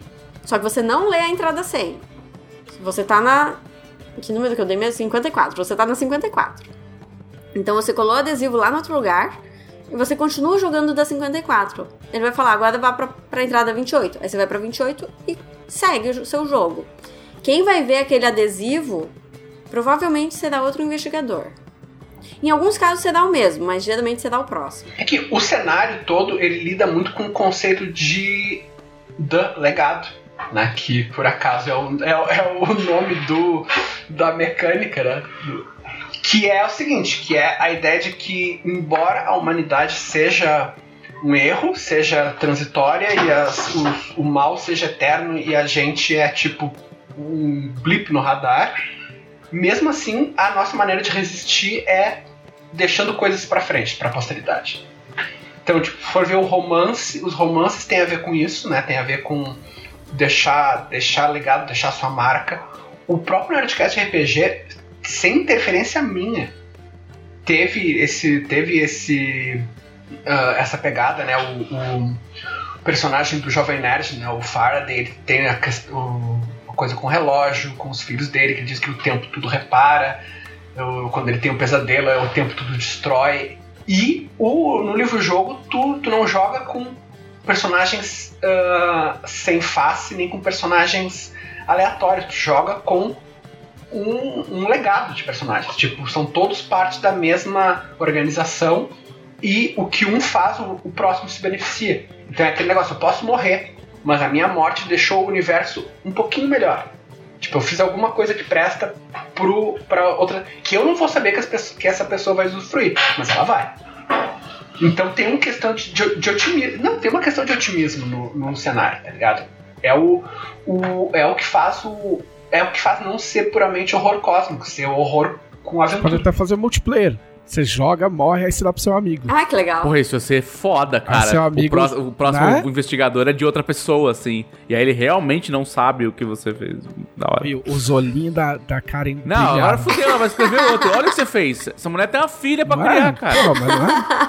Dá uma. dá- tipo, manda o Guilherme tirar um sabático, ele fica com a Gaia, tá ligado? De- E aí você escreve outro. Tinha um livro-jogo, o pessoal, o pessoal, pessoal idoso vai lembrar que é de Príncipes, que era um livro-jogo duplo, que tu comprava, vinha dois, e cada um jogava com um. Tu, jogava- tu- jogava com um, um livro e o teu amigo jogava com outro. Olha só, cara, faz, faz um Fúria de Príncipes Legacy, que daí tu vai trocando. Tu vai, tipo, são dois livros, e tu joga uma vez, morre, morre, vocês trocam o livro. E faz Imagina que demais, você tá lendo o livro lá, aí de repente chega numa parte que diz: Agora pegue o livro do seu amigo e arranque uma página. Foda cara do caralho. E o cara não tem nenhum controle sobre isso, precisa se for mais forte que o amigo. Muito bom. Aí tem o próximo projeto da Karen. Livro Legacy Multiplayer. É competitivo. Tem uma outra coisa sobre esse livro-jogo que muitas pessoas talvez não percebam quando estiverem jogando, até porque ele é feito pra você não perceber. Mas todas as vezes que eu me refiro à pessoa que está jogando e ao personagem que está jogando, é, é, toda a forma como o livro foi escrito foi de um, de um jeito a não ser reconhecível qual é o gênero dessa pessoa. Ah, show. Então, por exemplo, no início, quando eu comecei a listar quais seriam, por exemplo, as classes dos personagens, as opções de classe, tinha professor, padre, que mais? Ah, sim, ex-soldado e o professor. Então, o que, que eu fiz? O detetive continuou sendo detetive, o professor virou docente, o padre virou exorcista e o ex-soldado virou militar. E fazer só isso nas classes foi só o início para fazer no livro inteiro. Então, ao, ao longo de todo o livro, não existe gênero no personagem. Então, se você. Enfim, quando. Sempre que eu joguei livros-jogos, eu nunca me incomodei com essa questão de tá tudo no masculino. Mesmo sendo mulher. Mesmo os meus personagens às vezes eu imaginava elas mulheres, às vezes imaginava que meu personagem era homem, mas enfim, não me incomodava. Mas eu, mesmo assim, achei que seria interessante se eu puder levar essa questão para o meu leitor, para que fique invisível a questão do gênero. Se o leitor é um homem, vai imaginar um personagem homem, se o leitor é mulher, vai imaginar uma mulher, se o leitor é ah, qualquer outro gênero, enfim, o que vocês se identificarem, você pode imaginar exatamente como você é, que os adjetivos e as formas como o seu personagem é tratado vão colaborar com essa imaginação, com essa identificação. Ajuda na imersão do negócio. E deu muito trabalho, então valorizem, porque teve horas que eu tive que mexer o parágrafo inteiro, sabe? Porque. Sim. Não, o português é muito ingrato com isso. Aham. Muito ingrato. Nossa. É, o que eu ia perguntar antes é, é se todos os livros eles conversam entre si, tipo, tipo, não é uma, é uma história contínua. Sim não. Ele, todos eles conversam entre si, mas não são exatamente uma história contínua. Né? O livro-jogo, O Enigma do Sol Oculto, a Karen vai, pode explicar melhor, mas é, enfim, tem todo um background do Nerdcast RPG. O Nerdcast RPG tá no Sussurros Carro Rastejante, né, que é a graphic novel. No, na página que acaba a graphic novel, tu pode abrir a primeira página do romance e é uma continuação direta. Só que o romance não lida exatamente com as mesmas coisas. O romance pega o final do Nerdcast RPG, contextualiza e parte para outra história. Que, com, como tu falou, conversa. Então, na verdade, se tu pegar todos os produtos, tu vai ter uma história não contínua, mas tu vai ter, tipo assim, acontecimentos interligados dos anos 20 até 1989. E tu vai ter uma certa. Na verdade, tecnicamente até 92, porque tem, tem uma dica do que vai acontecer depois no cenário. Mas, enfim, tem, tem acontecimentos e tem fatos que se, que se conversam. Uh, mas não. Mas, por exemplo, tu pode. Tu pode ler só um desses. E tu vai ter uma história, uma história completa. Isso não é nem papo de vendedor. É.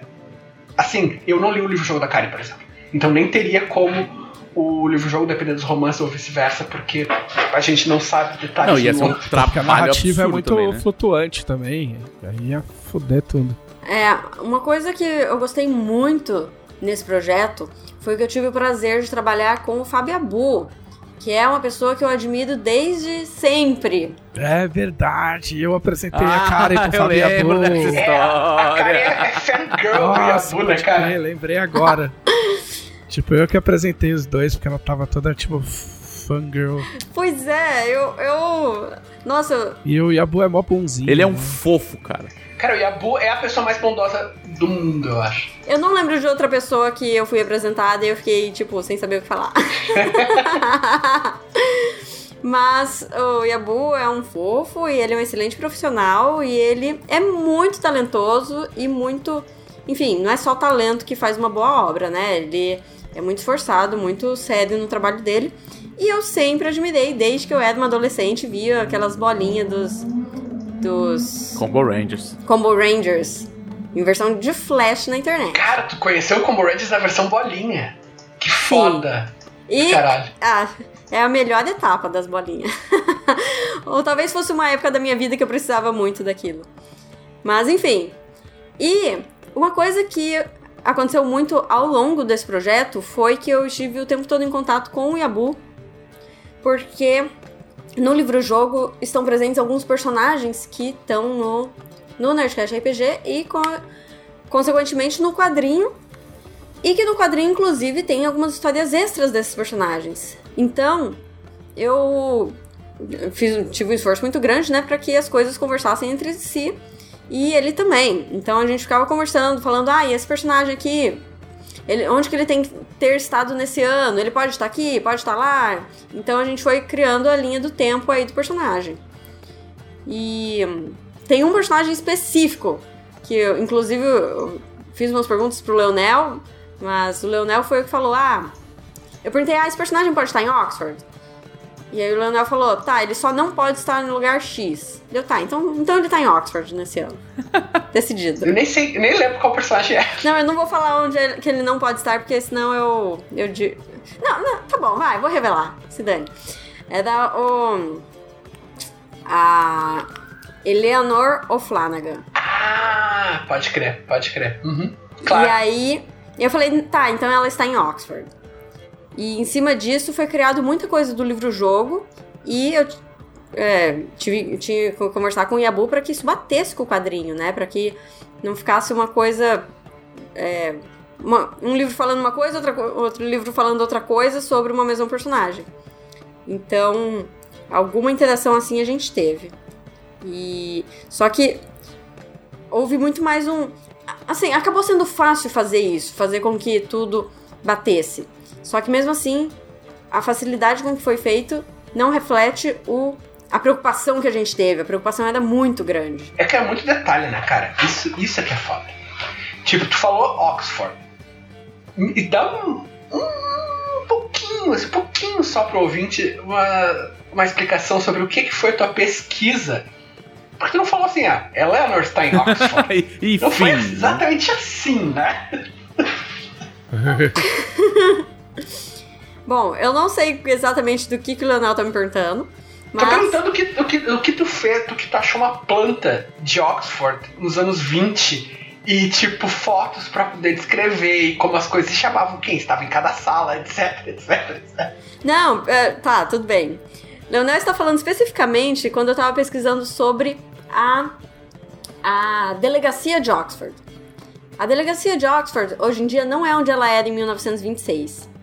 Aliás, isso se aplica a praticamente todas as cidades sobre as quais eu expliquei. Tudo mudou. Madrid não existia praticamente na década de 20, ela passou a existir depois. Mas voltando a Oxford. É. é, Daqui a pouquinho eu vou ter que fazer uma pausa.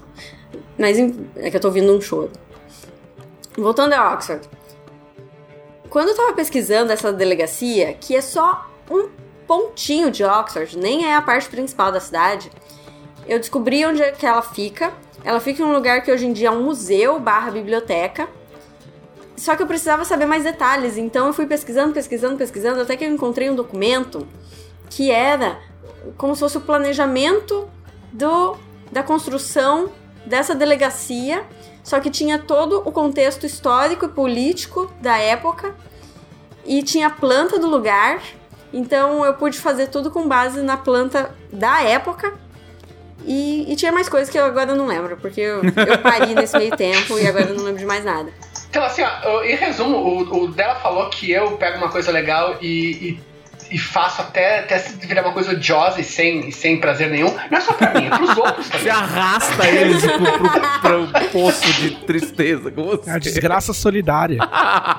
Mas só para dar um pouquinho de contexto, em 1926, Oxford, a Universidade de Oxford tinha acabado de começar a aceitar dar diplomas para as mulheres que estudavam lá, que inclusive tinham algumas pouquíssimas mulheres que estudavam, estudaram lá antes disso, só que elas faziam todas as matérias dos homens, faziam as mesmas provas, mas elas não podiam receber o certificado, o diploma, não, não se emitia para as mulheres. E, mesmo na década de 20, as que conseguiam estudar eram muito poucas. E eram geralmente as que eram de ah, classe média. Que o pai político, alguma coisa assim, ou, ou enfim, burguês, que colocava a filha para estudar. Se ela fosse de classe muito baixa, ela não ia estudar porque ela tinha que trabalhar numa fábrica de carvão, ou sei lá o que, mina. E se ela fosse mais rica, de uma família nobre, uma família tradicional, aí também não pegava bem, né? Como assim, minha filha vai Que absurdo, estudar, vai pra uma horrível. faculdade, onde já se viu. Então as mulheres que tinham direito de estudar eram pouquíssimas. E eu criei a história quase toda em cima disso. Toda a parte que eu posso falar sem spoiler, eu criei em cima disso.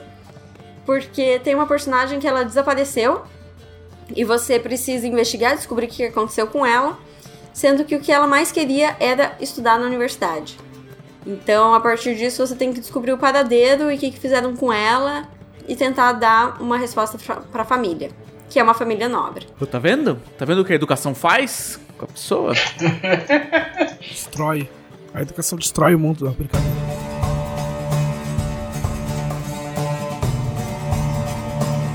Você, Leonel, que está acostumado a fazer tudo sozinho, já escreveu um monte de livro sozinho. Tipo, escrever com um monte de gente é mais fácil ou mais difícil? Então, cara, pra honrar o meu, o meu histórico, eu, né, enfim, idealizei o cenário, narrei o Nerdcast, coisa e tal, e daí todo mundo criou junto e eu separado, A isolado. galera fazendo várias mundo festinhas do pijama ali pra fazer o, o cenário Aham. complexo.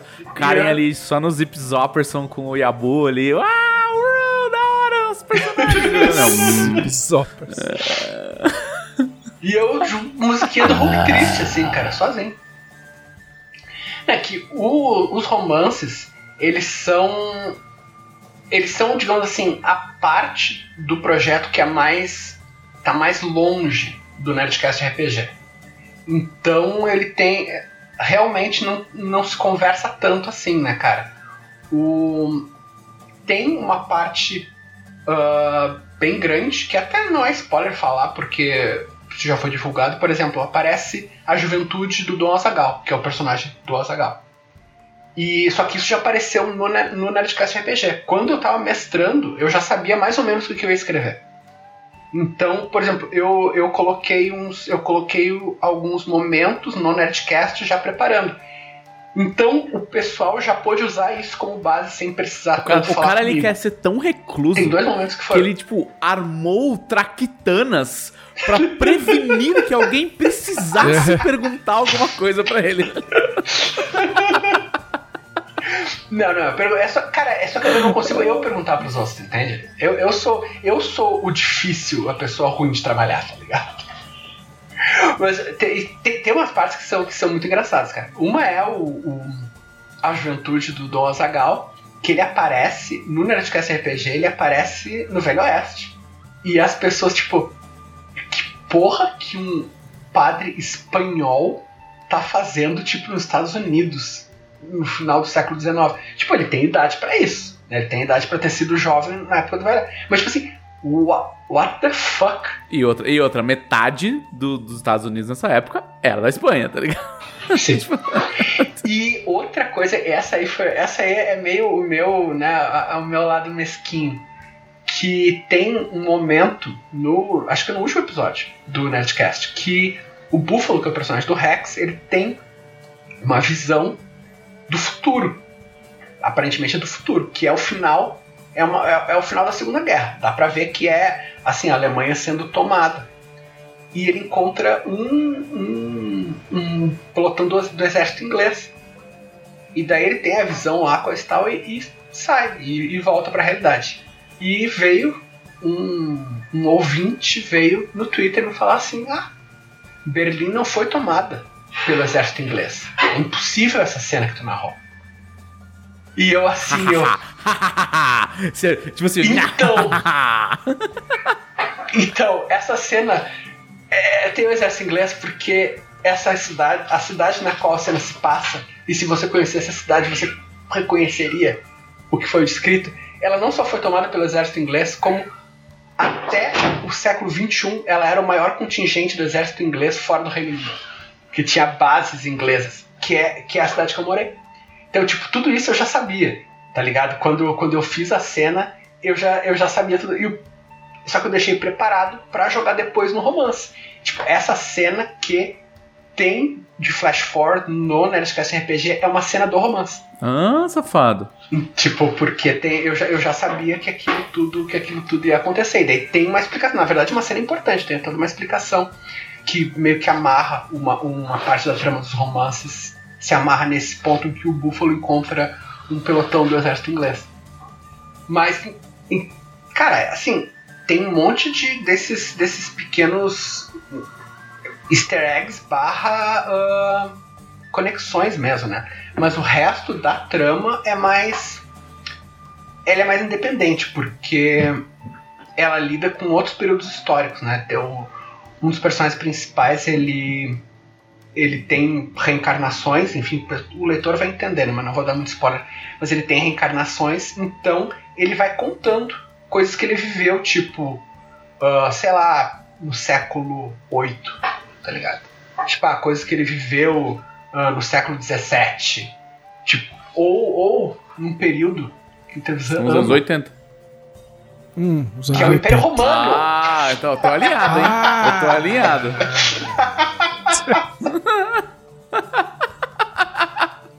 Mas é bom. que o dela já sabe, né?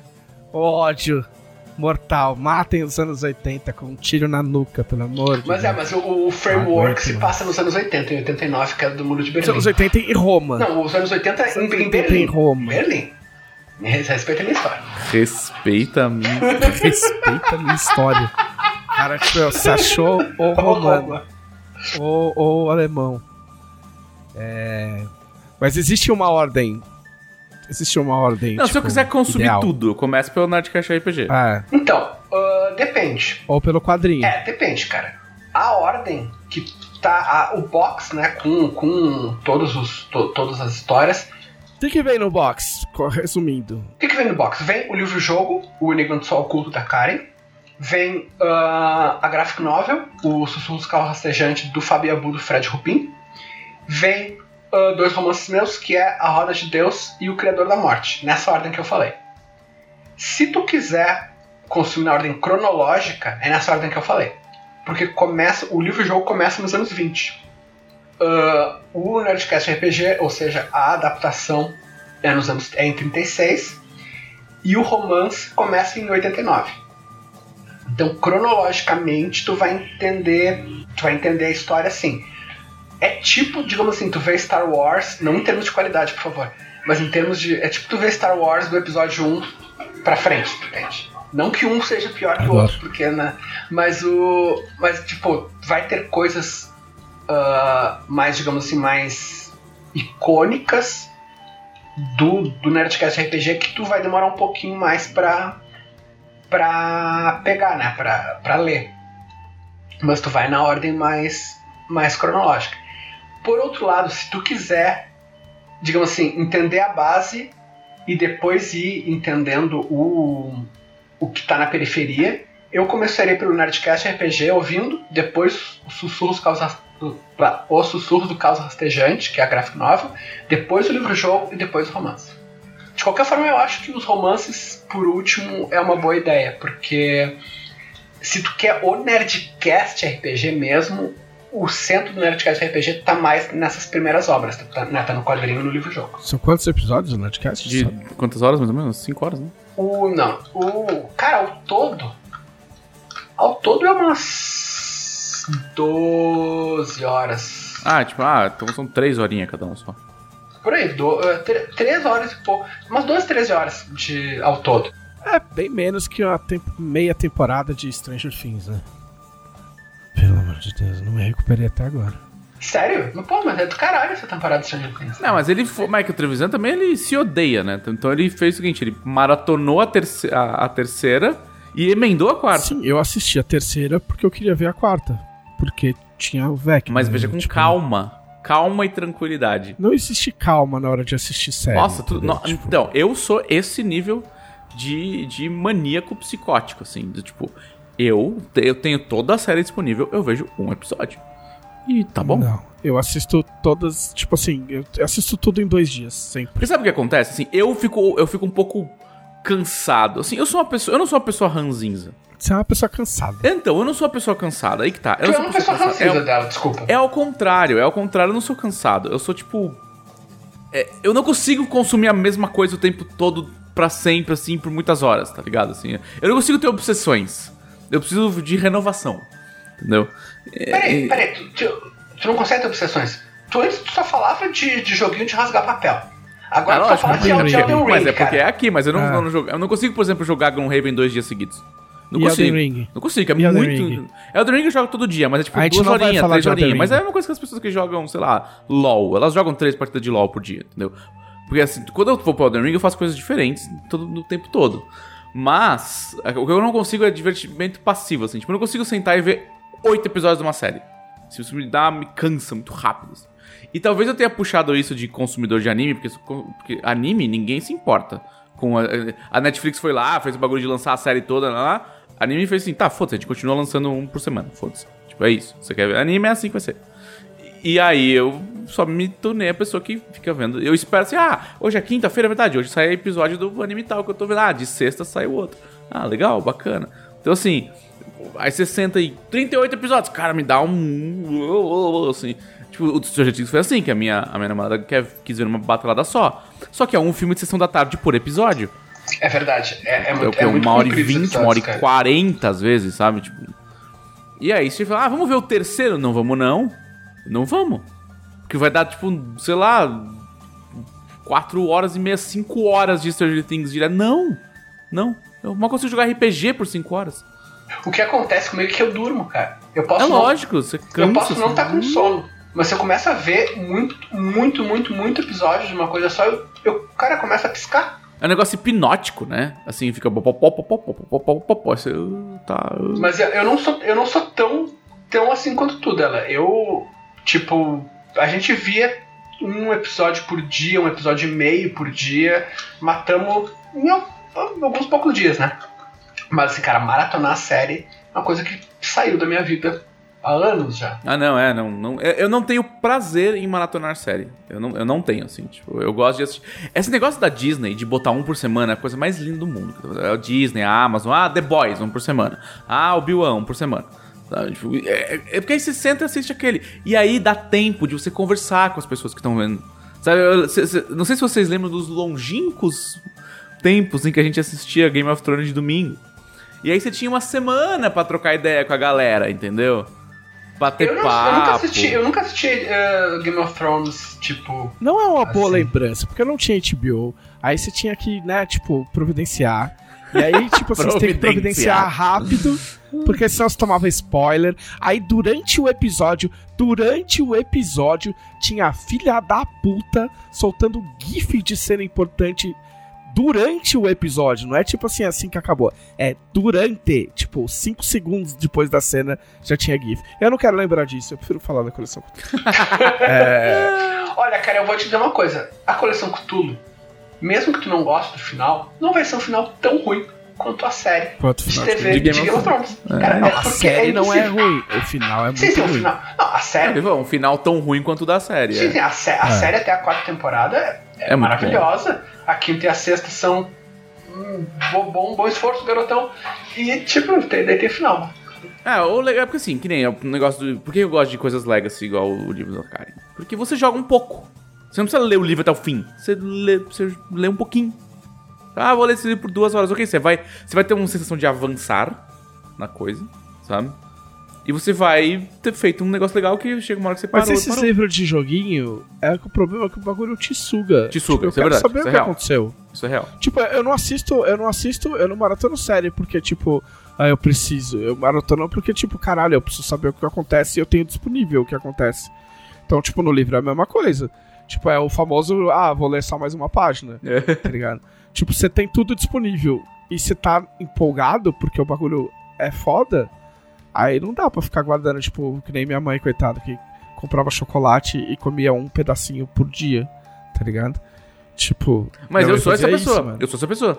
Eu, eu, eu sou um esse um nível de pedacinho de psico- chocolate Aham, por dia. Eu pego uma fileirinha e guardo o resto. Eu abro um, eu abro um pacote de bolacha, eu jogo todas num pote, porque eu não gosto de deixar no pacote, e aí eu pego duas, e eu deixo o pote lá. E às vezes eu passo três dias sem pegar uma bolacha. E aí quando eu falo, porra, bolacha, pode crer, aí eu vou lá e pego duas. Ah, mas você faz isso por esporte. Minha mãe fazia por trauma de ter sido pobre. e ter, e ter, e ter passado pela guerra. Calma. Pela Segunda Guerra. Não é o esporte, é do tipo assim, é só o jeito que eu, que eu faço Tipo, é porque normal. Mas assim, não, eu pode, não tenho é nenhum trauma, eu não tenho nenhum trauma, é só como a minha cabeça funciona. Quer dizer, eu não li o, o livro da Karen então eu tô sem trauma. Mas leremos. Leremos todos. Ah, vamos a algumas perguntas dos conselheiros? Vamos! Não, quem são os conselheiros? Leonel Caldela. Cara, pela minha lembrança, eu lembro de pessoas sublimes. Tipo, quem eram os É, conselheiros? quem eram os conselheiros? Eu lembro de pessoas sublimes, sabe, que desciam dos céus com benesses. E eles eram as melhores pessoas do mundo, cara. Esses eram os conselheiros, pela minha lembrança. Os conselheiros do Dragão Brasil são pessoas que contribuem com a módica quantia de quanto? Não, É, importa. importa. Ah, É o maior possível. Importa que eles são importantes. É uma módica quantia muito módica. E que uma, mal é uma quantia. Eles têm acesso a vários conteúdos extras, eles têm acesso a Dragão Brasil um dia antes e eles têm acesso ao único grupo de qualidade, companheirismo, amor e gratidão do Facebook, que é o grupo Exato. dos conselheiros do Dragão Brasil. Secreto, o grupo secreto. É, é secretíssimo. Nem eu, nem eu tenho, tenho, tenho, tenho acesso a esse grupo. Teve uma mega votação de, de, pra material de, que vai sair na Dragão Brasil nas últimas semanas. Aí só quem era conselheiro participou. Teve gente assinando só pra participar da votação. E vale a pena, é cara. assim que deve ser. Vale a pena. Mas a revista é, tipo, é gigante, gente. Tipo, a revista desse mês, inclusive, ela vai ser muito gigante. Vai ter um material muito especial aí que o, o Rafael Desvalde tá fazendo um suspense, Tá, o suspense. entendeu? Ah, é super suspense. Então, vamos ter que aguardar aí pra saber o que é. Mas eu sei que é, é, a, é a maior matéria em termos de tamanho que a gente E já é o maior número da de Dragão. tabelas a ser diagramada na É. história da revista também. Tipo, vai ser um grande desafio que não sou eu que vou enfrentar. Vai ser a nossa diagramadora incrível. É, Ainda bem que não sou eu. Vai dar um trabalho. Entendeu? Então, tipo, vai valer a Pois é, tá, pena. tá mais liberado tabela agora, né, cara? Agora não sou eu que faço. Pois é, nossa, vai ser toolbox. Eu fiz um terror. Como usar tabelas no seu RPG? Tabelas de rolagem aleatória. Encontro 22 tabelas de encontros aleatórios por Leonel Caldela. Por Leonel Tabelas. Eu fiz, eu, fa- eu fiz um terror com o povo. Eu falava, pessoas, tudo que vocês estão fazendo não precisa de tabela. Dá muito bem pra virar uma lista. Parem de fazer tabela. Aí pararam de fazer tabela. Ah, eu achei incrível. e foi muito bom. Foram tempos incríveis. em que todos prosperaram e as colheitas foram fartas. Foi Que não então, voltam mais, né, cara? foi então que o reino do Excel atacou. Vamos fazer a pergunta do Anderson Rosa pro Leonel. Qual a parte mais assustadora de fazer um livro sobre Cthulhu? Eu vou dar a, resposta séria e a resposta de piada, só que elas são o oposto uma do que o pessoal vai achar. A resposta séria é: a parte mais assustadora é que tu acha, tu vai escrever um período histórico. Oh, eu vou, vou fazer isso aqui. É simples.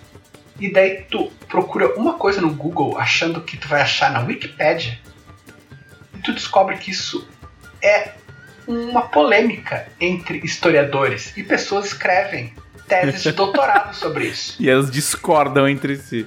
Um exemplo é, eu tava. Eu comecei a narrar uma cena no, na época do Carlos Magno. Que, como eu falei, o romance ele tem esses flashbacks, que na verdade o romance são os flashbacks. Né? O, o- a história em 89 é só o- a moldura. Então tem partes gigantes que são em outros períodos históricos, cara. E a parte do Carlos Magno, eu tava narrando um combate. E daí, um personagem em cima de um cavalo. Eu pensei, existia estribo no século no século 8? vou procurar. Duas horas depois eu tinha comprado dois livros. Porque isso é uma puta polêmica. E tem, assim, tipo, o. é, chega, chega aí pra arqueologia. Pro pessoal tá, tá, tá ah, discutindo se existia estribo ou não. E tem evidências pros dois lados. Cara, é uma putaria do caralho. Mas assim, na- nem um estribo rudimentar, assim, tipo, o cara fala, ah, mas esse paninho aqui na, na cela era pra apoiar o pé. Então, cara, eu não sei, eu não sei explicar isso porque eu não sou historiador, mas a invenção do estribo foi um daqueles breakthroughs. Sabe? Tipo, revolucionou É, o bagulho, revolucionou. assim. É tipo, sabe, ah, quando ah, uma pessoa X inventou um arado diferente. Aí isso aumentou a produção de comida e daí teve um, um crescimento populacional e daí não sei, sabe? Esse tipo de coisa, cara. E, e, é- e era uma puta polêmica, eu não sabia. Esse- isso aconteceu muitas vezes. Muitas vezes. Foi extremamente difícil. Teve um momento, cara, que eu. O, um- tem um outro período histórico que é a Guerra dos 30 Anos, que é um período que a gente. Eu não lembro de ter estudado, a gente não conhece aqui no, no Brasil, pelo menos as pessoas que eu já falei, que foi uma, uma guerra na Europa que eh, começou em 1618 e foi até em 1648. Foi a guerra mais destrutiva até a Primeira Guerra Mundial. O meio ambiente da Europa mudou. Tipo assim, literalmente populações de animais mudaram, florestas mudaram, de tanta devastação que teve. Ah, e daí teve um momento, eu não vou entrar em muitos detalhes para não ser ainda mais chato, mas teve um momento em que toda uma facção de nobres, de reinos, assim, gigante, decidiu se apoiar uns lados ou não, ou se ia se manter neutro. Isso aí foi uma coisa, tipo assim, decisiva para a história mundial. Não existe uma descrição desse desse encontro, desse conselho. Sendo que foi uma coisa crucial com um monte de gente importante. Eu perdi dias procurando uma coisa que aparentemente não tem resposta. Só que teve um outro conselho nessa mesma cidade, com participantes muito parecidos, tipo 100 anos depois. Então sempre que tu procurava, tu achava informação sobre esse outro conselho e eu tinha que até eu conseguir descobrir, cara, que eu não tava achando o coisa coisa de verdade porque só tinha informação do outro conselho e tipo, tirar o que eu já tinha posto porque era errado. Meu, era, era um terror, cara. Isso isso dava medo. Essa é a verdade, cara. Dava Essa medo, é gastava sanidade, te deixava maluco. sacrifício pra pesquisar os bagulhos, tipo, existia estribo no século VIII, comprar estribo, compre o melhor estribo, lojas americanas, tá ligado? Tipo, Pode crer, cara. O estribo do CEO, tipo, livro da Amazon. Assim, teve, teve materiais. Isso vai parecer um pouco pedante, é mesmo, mas é a verdade. Teve material, teve coisa que eu, eu esgotei que existia em português, eu esgotei que existia em inglês. Eu tive que ir para alemão, porque tinha informações que só tinham em alemão. E às vezes o meu alemão não era suficiente. Eu, tinha, eu chama- chamava a Emília para ela me ajudar a traduzir. Eu consultei com um cientista político alemão para ele me dar com me dar contexto tipo de da história da meu. Isso o dela leu 10 livros para fazer o livro dele. 10? 10? Eu acho que a bibliografia tem 35. Nossa, não, eu, ent eu entendo e respeito demais, admiro incrivelmente, mas não. Como é que é? Escrevo... É a mesma resenha não. do livro da, da, da, Karen. É, não. É, não, cara, eu esqueci. Foi no começo do podcast eu esqueci. É... Já não lembro mais também. Putz, acho um negócio não. Puta merda, não. Não, eu, tipo assim, eu escrevo pra inventar os bagulhos. O, o Trevisani, ele escreve aí e fala assim: Bom, isso foi baseado em tal coisa. Aí ele vai ver tal coisa e aí ele fala: É, sei lá, pode ser. Não vi isso aí. Não, o cara fala assim: Ei, isso que você está usando é um estribo? Ah, eu não sei o nome, mas esse paninho é confortável. Pronto. você não sabe se é um estribo, não é um estribo, é um estribo rudimentar? Ele inventou o estribo?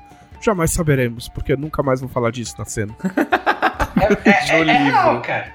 Na real, não, na o real. cara que pesquisa para escrever, o cara, tipo, ele pesquisa mais do que ele porque ele gosta de pesquisar do que pela, pela precisão histórica do bagulho, tipo, dependendo da cena. Porque, tipo, tem coisa que, convenhamos, ninguém vai saber.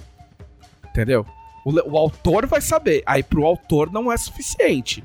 Tá ligado? Só jogar lá. Entendeu? Ah, lógico, quando a coisa é grande. Quando, quando o bagulho é muito grande, tipo, é, um, é o cerne do romance, lógico. Entendeu? Mas as coisas pequenas o autor ele pesquisa pela satisfação própria e para contentar ele mesmo de que ele fez direito. Não porque alguém vai saber. Mas é a mesma coisa, cara. Tem, por exemplo, tu, tu tá escrevendo, sei lá, pode ser, pode ser um quadrinho, pode ser um conto, pode ser RPG. Tu sabe que tu vai ter uma, uma precisão, um cuidado nas frases que a maior parte dos leitores não vai pegar. Que tu vai te preocupar com porque é, é o, o, que tu te cobra, porque tu lê aquilo com um olho de, de escritor. É, é uma sensação parecida, assim, cara. Teve muita coisa que eu.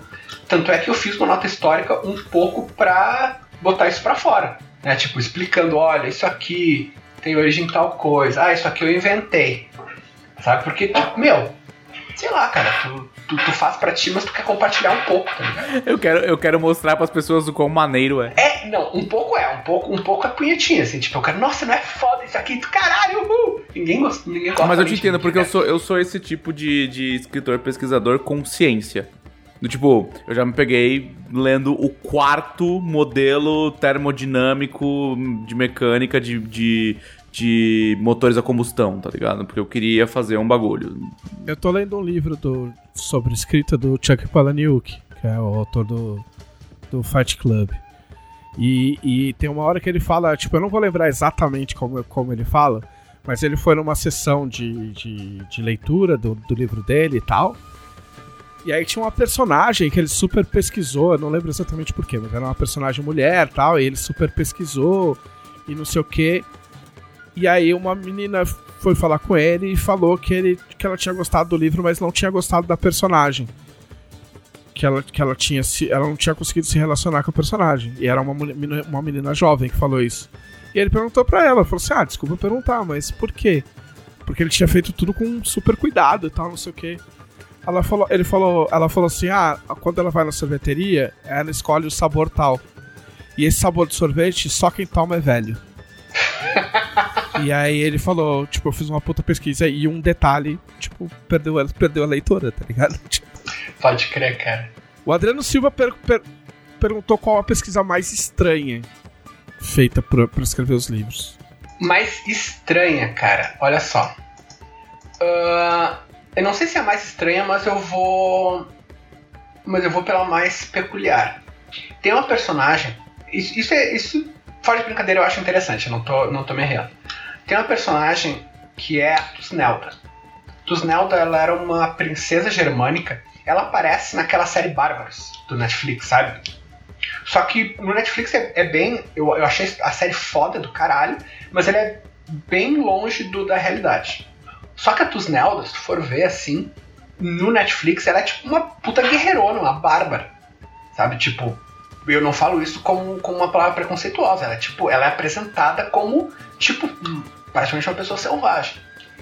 Uh, e ela é filha de um cara que era letrado, falava latim, ela era irmã do alto sacerdote de um culto romano. E tu pensa assim, nossa, como? Por que, que a Netflix teve tanto cuidado com essa história? Tipo, uma, uma série falada em latim, tá ligado? Como é que ela teve. Como é que ela fez uma personagem tão diferente? Daí eu fui ler. E não tem muito contexto histórico dela, não tem mu- muitas coisas históricas. Então, eu descobri que tem, existe uma, uma linha de pesquisa sobre o que, que significa a Tusnelda. Não o que, que ela foi, mas o que, que ela é para as histórias que retratam ela. E desde, cara, desde o século XVI, a Tusnelda, ela é apresentada como a mulher considerada ideal para a sociedade daquela época. E é uma coisa, meu, é uma coisa muito louca. Porque, tipo, sei lá, na Renascença, a Tusnelda é apresentada como uma pesquisadora. Tipo, como uma pessoa à frente do seu tempo, coisa e tal. Ah, daí, tipo, sei lá, na era vitoriana, ela era tipo uma dona de casa. Uma sabe? É, tipo, donzelinha. é uma donzelinha. Daí a Netflix, tipo que, porra, a gente tá hoje em dia negócio de empoderamento, coisa. Eu pô, tô uma guerreirona. Do caralho, tipo assim, ela vai, vai pra, pra porrada junto com os caras. E isso eu li, eu, isso eu consegui saber lendo uma, uma dissertação de mestrado sobre. Não sobre a Tusnelda, mas sobre a maneira como as pessoas veem a Tusnelda, cara. Eu achei, eu achei mega interessante, na verdade. E foi, e foi, foi estranhíssimo, porque eu cheguei à conclusão que eu teria que pensar Na tua Tusnelda. na minha Tusnelda. Eu não poderia me, me basear, tipo, eu não poderia pegar uma Tusnelda e fazer o, o, o, o que ela foi. Eu teria, não, não, o que, Você foi pesquisar um personagem histórico e a resposta dele foi: O que, que você acha que eu devo É, ser? siga seu coração, está- tá ligado? É, é, a Tusnelda está no seu coração. Eu usei um truque, eu admiro, eu admito usei um truque sujo, mas eu acho que funcionou, cara, foi foda. É, eu, eu gosto quando o cara. fa- Quando, tipo assim. Tipo, eu falei o lance da pesquisa, mas eu curto quando eu tô assistindo um bagulho. Porque, assim, tudo que eu tô assistindo, quando eu acabo de assistir, se eu gostei, eu vou atrás de tudo. Uhum. E aí eu quero ver entrevista do diretor, entrevista dos atores, eu quero ver o IMDB, que tem as curiosidades, blá blá blá. E aí eu sempre fico de cara quando eu vou pesquisar e o bagulho existiu de verdade. Tipo o Our Flag Means Death. Ah, sim. Tipo, eu não, eu não- tipo, eu conheço alguns piratas e tal, mas eu não sabia que, o- que o pirata tinha existido. E aí eu falei, o ok. Gentleman Pirate. Hã? É. O Gentleman Pirate. Eu falei, ah, beleza, esse pirata existiu, mas nem fudendo que ele encontrou o Barba Negra. E, e encontrou, Sim, eles sim. eram brother, tá ligado? Mas você sabe que o que me pegou em Our Flag Means Death, que eu assim, ah, é mais uma comédia. Assim, não que eu não goste, eu gosto do Taika, eu adoro o humor dele, eu adoro o, o What We Do in the Shadows. Mas o que me pegou mesmo foi quando falou, ah, é a história do Steve Bonnet. Eu falei, cara, ninguém fez a história do Steve Bonnet ainda, eu quero saber como eles vão fazer. Isso Porque, aliás, só Assassin's Creed Black Flag, que, que foca muito no Steve Bonnet. E, e eu também assisti o The Northman, o do Viking Loucão, Tá. Uhum. que eu achei que era uma história do Viking Liam Neeson, mas nem é. Tá ligado? O filme do Liam Neeson que sequestra a filha sim. dele. Eu achei que era esse rolê, tipo assim, meu, mataram meu pai, tô- vocês estão tudo fodidos. E o cara ia passar o filme inteiro dando machadada, mas até que não é. Até que tem umas, tipo, tem umas nuances ali. E aí eu descobri que eu descobri. Eu li que o personagem, tipo, a história é baseada numa história rudimentar, tipo, viking, que ser- dizem que serviu de inspiração pro Hamlet. Porque o nome do personagem é Hamlet, inclusive. Tá do caralho. E é um rolê do tipo, meu, nem é spoiler, mas é um rolê do tipo, o irmão mata o, mata o pai do- dele e, e, e, tipo, pega a mulher, a, a irmã dele. E aí ele sai correndo e aí ele cresce, tipo Conan, tá ligado? E aí depois ele volta adulto pra se vingar, tá ligado? E eu não sabia de nada disso. Eu falei, caralho, eu achei que o cara só tinha inventado um viking muito louco e tinha botado pra bater nos malucos. Um viking muito é louco. mais O Viking muito E louco, Viking numa floresta loucaço. muito triste. Berserk, né, meu? Ah, eu gosto, eu gosto muito desse negócio de tipo. Viking- É Porque assim, raramente a gente começa a escrever do nada. É criar histórias do nada. Geralmente alguma coisa te inspira ou te. ou te traz uma vontade de fazer a história. Entendeu? Então, assim, Karen, qual, qual que foi a, a pesquisa mais estranha que você fez pro, pro, pro livro? Eu pesquisei. É um pouco spoiler. É. Não, aí você vai de você. Ah, ah, deixa eu Você pensar em outra. consegue Então. fazer uma versão pouco spoiler? Ó, deixa eu, deixa eu abrir aqui a minha pasta livro-jogo nos favoritos. Tem, dentro dela tem uma pasta para navio, uma pasta para transportes, uma pasta para bazar, uma pasta para Espanha, uma pasta para Dourado, uma pasta para Museu de Madrid, uma pasta para Irlanda, uma pasta para moda, uma pasta para England Traffic. Ah, sim, eu es- estudei a, a origem dos táxis de Londres. Ah, uma página para Descobriu porque eles são pretos? não, é que eu, eu tava. Na verdade, eu tentei descobrir se ainda existia é, na rua, nas ruas de Londres e principalmente de Oxford, se ainda existia aquelas charretes, sabe? Aqueles. Porque os, os táxi, eles são só uma evolução daquelas aquela charretezinha, que é a. Como que fala? A. a carruagenzinha para duas pessoas puxada por Sim. um cavalo. É, inclusive tem vários filmes que o pessoal passeia com elas no parque em Londres, né? Tipo, virou um negócio de turista. Sim, na verdade, o que, que acontece? Ao longo de toda a pesquisa que eu fiz sobre a década de 20, uma das grandes dificuldades minha e principalmente dos artistas que trabalharam conosco foi para separar a década de 20 das décadas anteriores. Porque o que acontece? É, eu vou vou pensar em ah, Oxford da década de 20, ah, faz tempo, né? Então, vou colocar uma charrete puxada por um cavalo. Tá, mas peraí. Eu usava charrete naquela época? Porque já tinha carro pra tudo que é lado. Sim, principalmente na Inglaterra. né? Sim. E, e aí entra aquela de. é, o que que eu. O que que não faz o menor sentido eu colocar das décadas anteriores e o que que ainda dá pra colocar, porque não é porque é, passou a existir carro que as charretes foram extintas imediatamente. Então, entra aquela de, ah, peraí, mas eles não estão na capital, né? Numa dessas eu posso colocar aqui. Porque eu não queria também usar o mesmo transporte em todos os lugares exatamente igual. Então, no livro-jogo, a pessoa se desloca muito. Então, eu tive que pesquisar muito sobre os carros da época, sobre essas charretezinhas, sobre ônibus. Ônibus, inclusive, eu acho que eu, acho que eu cortei o único ônibus que eu tinha colocado. Tirei o ônibus. Troquei por trem. é, pesquisar trem. Só que o que, que acontece? Naquela época, eu louca pra colocar trem. Ai, chiquérrimo. Só que os ônibus já eram muito mais utilizados e eram muito mais práticos, eram muito mais econômicos, as pessoas não estavam usando trem. Aí entra também um pouco da da liberdade poética, né? Porque quem é que quer abrir um livro-jogo da década de 20 pra andar de ônibus? Aí tome um busão até o lugar tal. Eu diria que uma das coisas que eu mais pesquisei foi sobre avião. Porque naquela época os aviões eram aqueles biplano, né? Que era feito de papel e cuspe. e mega desconfortável. E eles tinham umas poltronas bonitas, só que era super frio. Que eles não tinham aquela, como é que fala? Aquela compressão dos aviões modernos. Tinha uma cabine, né? Você tomava vento na cara, assim. É. Pressurização. É, isso, pressurização. Inclusive, existem alguns modelos, que são os que eu usei, que o piloto fica do lado de fora do avião. Então, imagina aquele teco-teco do tio Patinhas. Agora, só que imagina que eu tô, fazendo, tô falando de um, de um transporte de passageiros. Então, é tipo um ônibus, tem lugar pra um monte de gente sentar lá dentro. Então, imagina um ônibus com asas. é basicamente isso, só que na parte da frente tem uma hélice no nariz do avião e tem o piloto do lado de fora. E, enfim, e, e foi foi uma coisa muito importante porque os artistas vão desenhar avião antigo, a primeira coisa que eles pensam são nos aviões da Segunda Guerra, mas não, não, não são aviões de metal, são, são aviões de madeira. Sim. E mesma coisa a moda, que a moda falava, ah, artista, desenha aqui moda década de 20. Aí o artista desenhava um vestido até o pé, a mulher com a cinturinha super fina, com espartilho. Não, nada disso. A mulher é pra estar tá com um vestido largo, tipo um saco de batata, porque era uma moda super.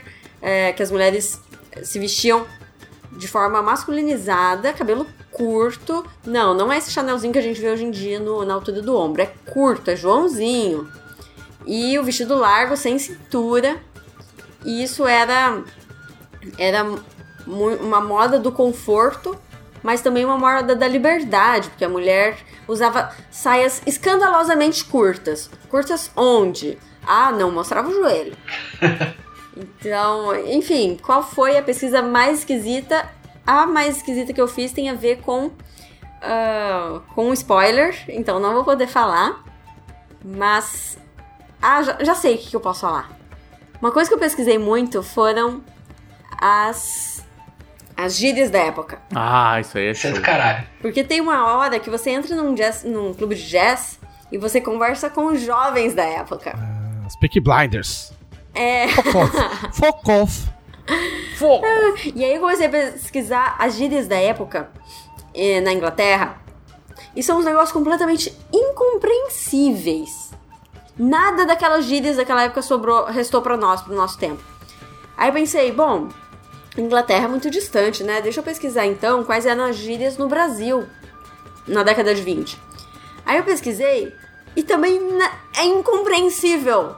Se eu hoje conversasse com um jovem da época de 20, eu não ia entender o que a pessoa fala. Então, tipo, eu vou, dar um exemplo. A única coisa que eu lembro que é, Por favor. é fazer o triângulo. Opa. Moderno isso aí, é Podcast moderno. de família.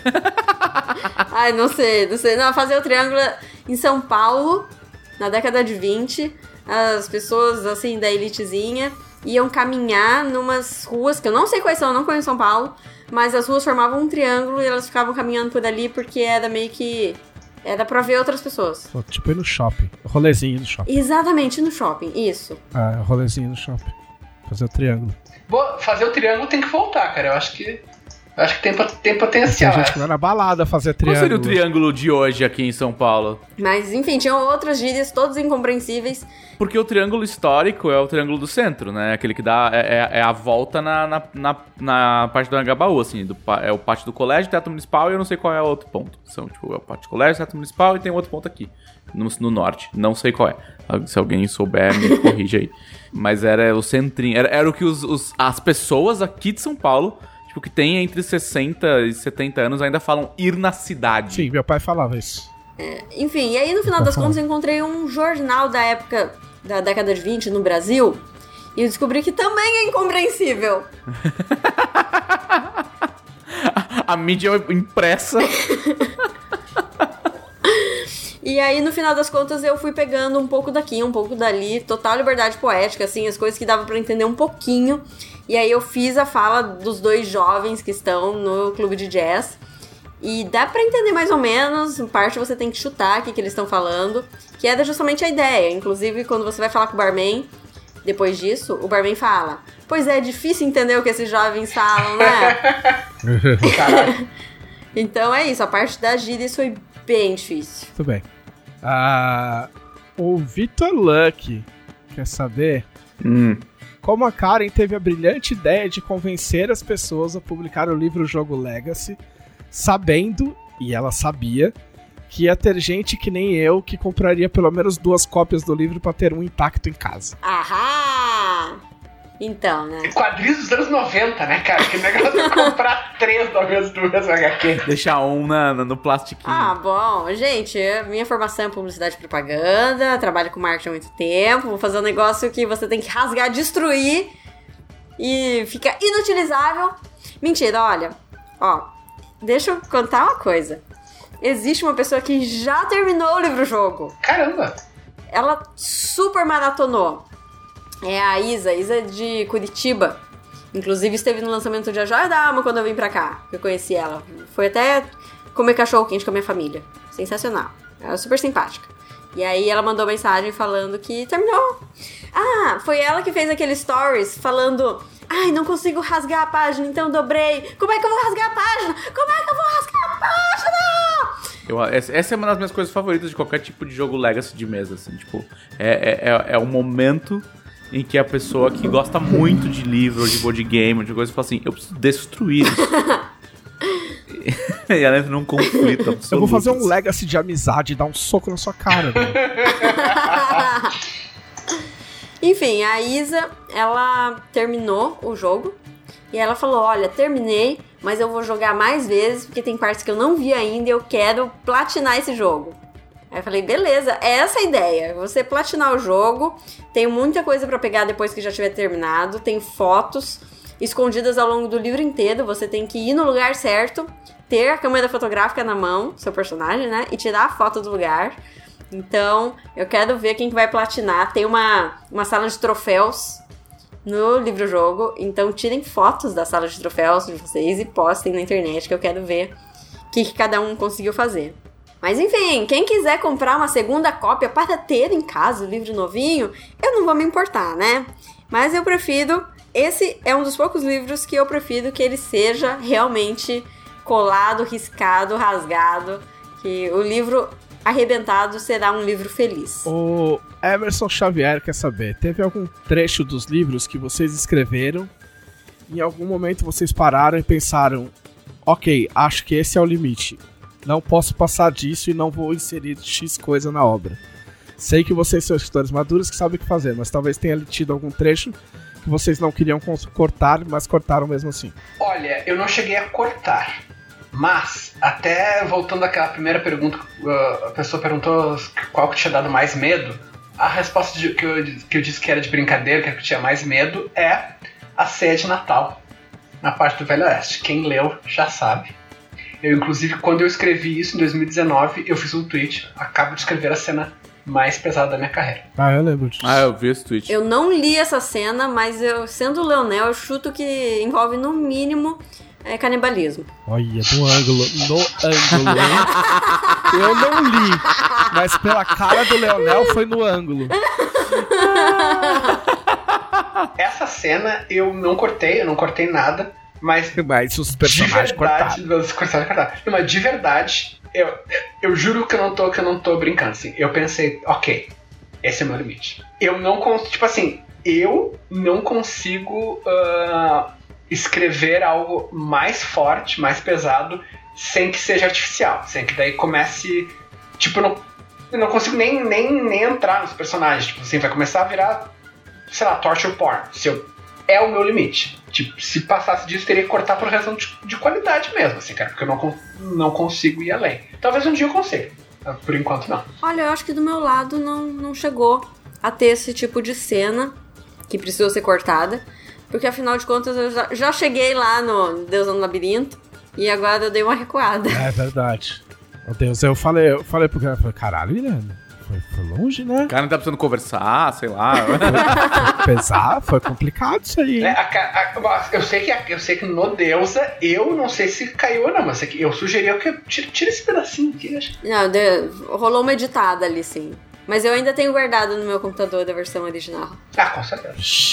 É o Karen Cut. Release the Karen Cut. Ah, o, o Diogo Almeida fez uma pergunta clássica, tipo, quer saber quando teremos adaptações do Nerdcast RPG para T20 ou Ordem Paranormal, ou qualquer que seja, e ele já pode esperar as fichas dos investigadores, dos bichos, etc. Quando eu voltei da Alemanha, em 2017, tinha uma reunião, eu, o Sr. Guilherme Deiswald e o Sr. Lucas Borg. Nessa reunião, nós idealizamos um sistema de RPG para uso com o cenário de Cthulhu. Essa, assim, a, o Guilherme fez a base matemática, assim, matemática pura, não é tipo, ah, mais um D20, menos um D20. Não, tipo assim, a base matemática pura do sistema. O Lucas fez uma, uma série de, de adaptações. Uh, é um sistema bem diferente, bem diferente. E você pode começar a entender o sistema lendo o Enigma Sol Oculto que é uma versão simplificada, mas com todo o core, todo o, a essência do, do nosso sistema está lá, o sistema novo. Não sei quando é que vai sair, mas olha, o plano é que um dia, sim, as pessoas jogam. Inclusive lembrando que o Lucas Borne, além de ser autor de vários suplementos de Tormenta, ele é o game designer de O Enigma do Sol Oculto. Ele que fez a par... fez os monstros, fez combate e tudo mais. E o Gui fez o balanceamento. E o Leonel, enfim, né, tava. Como que é o nome do seu cargo, Leonel, nessa campanha, nesse projeto? É, é Kevin Feige, é o nome do meu cargo. ah, o Leonel tem um título bonito pro cargo dele, é diretor criativo, alguma coisa assim. Eu acho que é diretor criativo. E nós fizemos muitas reuniões lá na Jambô. Agora eu tô em casa, né? Por isso lá na Jambô. É, eu, o Gui, o Lucas e o Leonel, justamente pra, pra resolver isso, pra simplificar esse, esse sistema, né? Porque afinal de contas não caberia colocar o sistema inteiro dentro do livro-jogo. Até porque é um sistema que ele é feito pra várias eras históricas, nem, nem, nem precisa, né? Não tem como. Ah, pra encerrar, uma última pergunta. Bate. Bate bola? Bate rápido, eu ia falar. Bate bola, jogo sentido. É, exato. É isso aí. A Haradak ou Clayton? A Haradak, a Haradak. Hum, hum, hum. A Haradak é mais, ele é mais assustador, né? O Clayton, o Clayton ele ficou. Ó, ó, tu quer saber o que que é o Clayton? Tem uma, uma anedota muito legal, que é, se for ver, se for ler o conto, o chamado de Cthulhu, ele é um. Olha, é um spoiler, mas faz, é um spoiler de 100 anos, então acho que tá valendo, tá? O conto acaba com os personagens, eles conseguem afastar o Cthulhu ah, passando pelo Cthulhu com um navio. Daí tu pensa assim, tá, mas que bosta, né? Tipo, os caras um navio e, e eles já vencem o Cthulhu.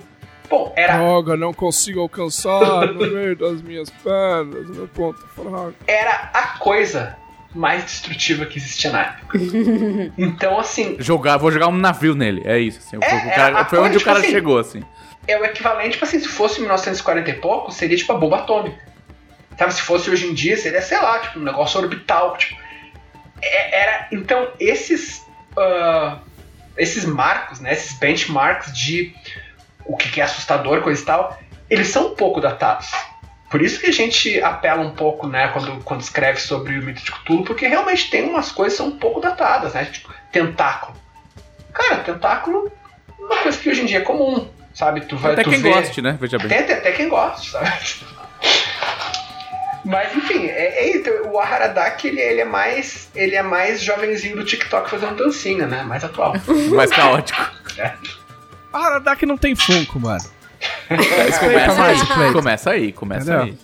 Entendeu? Clayton tem Funko, tem Bonezinho. pelúcia, entendeu? É, as pessoas dormem abraçadas no Cthulhu. Mas inclusive aqui, ó, inclusive a gente tá, tá super aberto pra fazer Funko do Aharadak, do Orion, Verdade. todo mundo, cara. Todo mundo. A gente tá super. Super disposto a conversar. Porque o Haradak é muito mais assustador, porque o Haradak é muito mais humanizado. Tudo é muito longe. O Haradak é muito tipo assim: Oi, tudo bem? Eu sei quem você é e, tipo, e eu vou te foder, tá ligado? Porque eu posso. Mas é que. É, mas é que com aquelas bocas dele não é assim, é tipo. "Ai, tudo bem, Mas não seria muito louco se você confrontasse o Haradak e ele falasse, tipo, super eloquente com uma voz sedosa? E aí, galera? Seria foda, cara. É nóis. Se o Haradak fala igual o Morgan Freeman, assim, sabe? Vamos fazer o triângulo, galera. Você chega e fala, oh, hello, oh. É o, é o Casimiro. É o Casimiro. Não, cara, tu com esse sotaque e faz o que tu fez agora dizendo vou fazer o treino, primeiro parece um Aharadak do Jiu-Jitsu, cara, sabe? porra. Ô, galera, vamos fazer aí o triângulo, porra. Pra mim é difícil. O Clayton não tem muita chance pra mim perto da Hadadak, porque eu e a Hadadak, né, temos uma relação muito íntima aqui, né? Eu que dei o pezinho pra ele, pra ele levantar e subir ali no panteão, então é difícil Ai, que deu um competir. pezinho, foda. Você faria o triângulo com a Haradak? Essa é a questão. Fica aí o questionamento.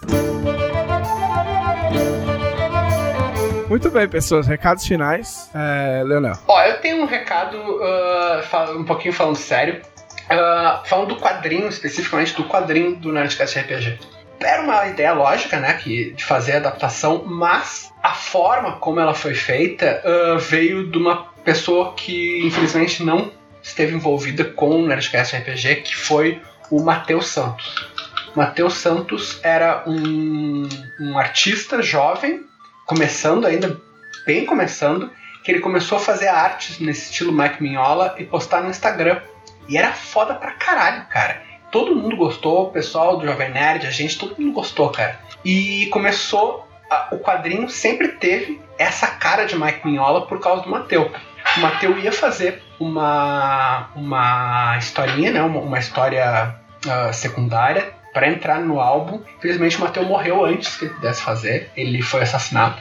Então o quadrinho é dedicado a ele e ele é uma, assim, realmente é uma figura crucial. Assim, não existiria com essa cara o projeto se não fosse o Mateu. Então, ó, fica aí, o nosso recado é pra família do Mateu, pô, nossos sentimentos e muito obrigado por ele ter tocado a gente, todos nós, dessa forma, tipo, extremamente positiva, apesar de ter passado muito pouco tempo.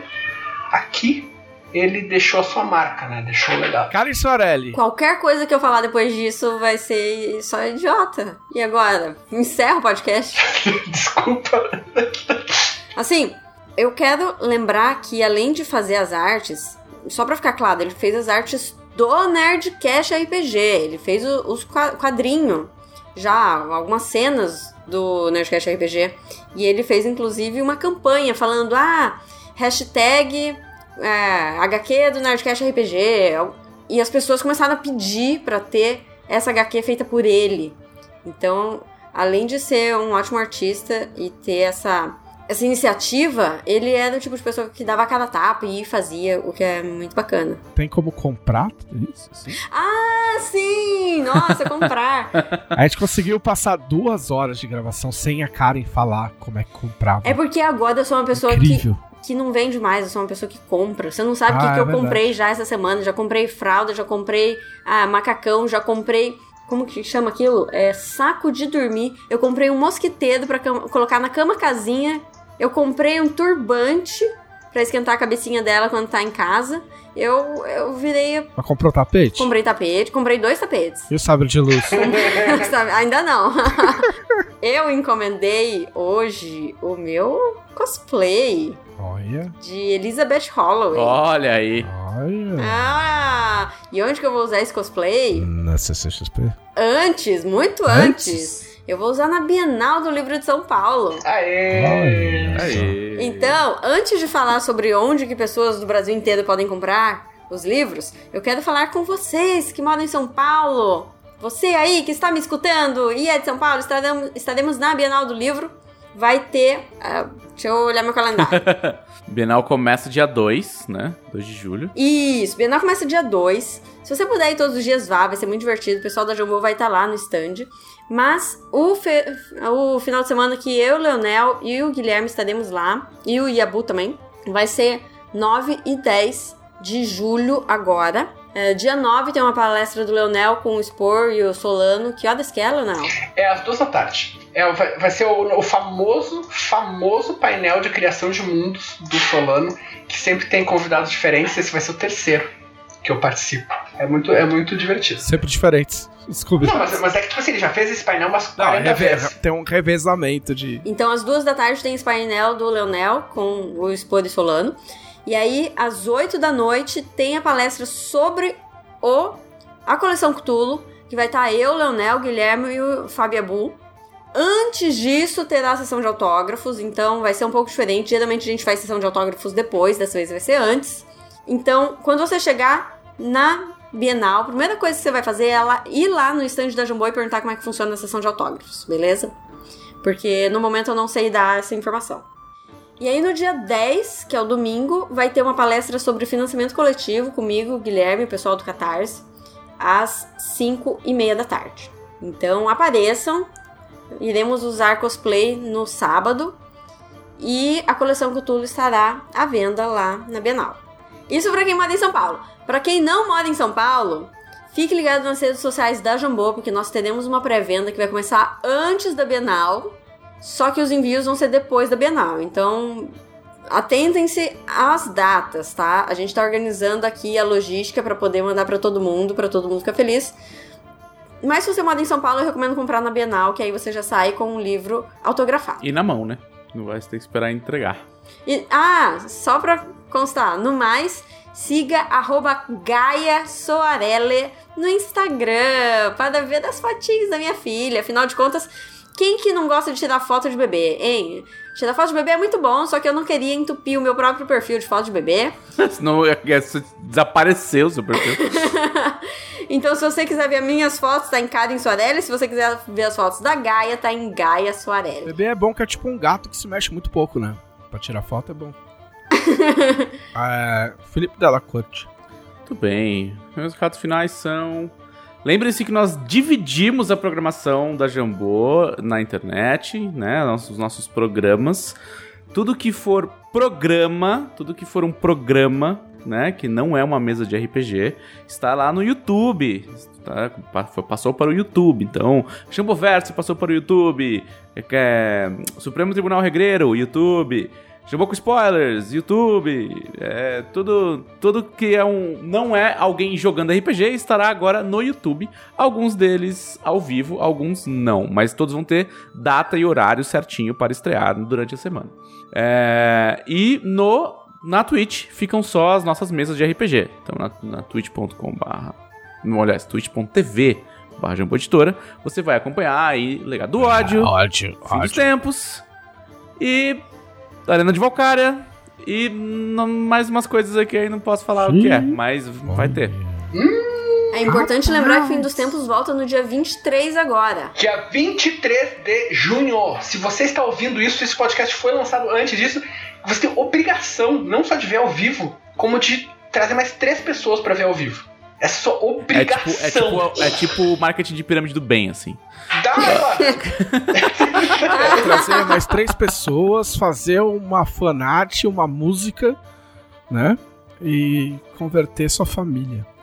Ah, muito bem, da, da minha parte, me sigam no Twitter, arroba JM Trevisan. Tem a minha newsletter ocasional também, que, cujo, que cujo, é, cujo endereço fica aí na descrição do, do post. Na descrição do post também tem o canal Suaves do, do Felipe Della Corte, que ele também não fala, parece o. É, parece o nosso amigo Chiquinho. Eu tenho, alguém tem que fazer às vezes do É. Thiago, que eu, eu, eu, falo, e você tem um RPG que você fez? Né, Thiago? Ele, ah, é verdade. É, mas, tem, mas tem pra vender? Ele, ah, é, tá na Jumbo. Né?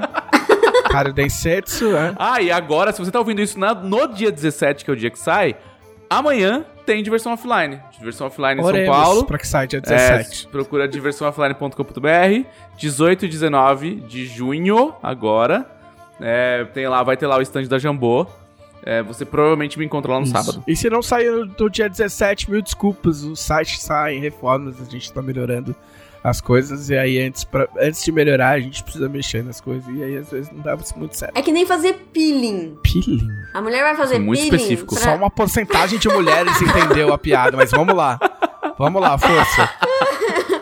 É que assim, a mulher fala, vou fazer um peeling. Pra quê? Pra ficar com a pele bonita. A mulher vai pro centro de estética e volta com a cara destruída. E aquela cara de cobra descascando e, e manchada e retorcida. O que, que aconteceu com você?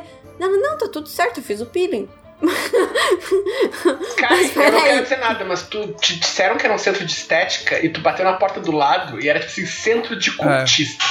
Então, foi isso que aconteceu O nosso contigo. site fez o peeling, mas ele vai ficar bom. Era um, era um templo de Sas. É isso aí. Este foi o podcast da Dragão Brasil, a maior revista de RPG e cultura nerd do país. Até semana que vem! E... Até... Vocês não, vocês não vão voltar. Eu não vou estar aqui, mas até.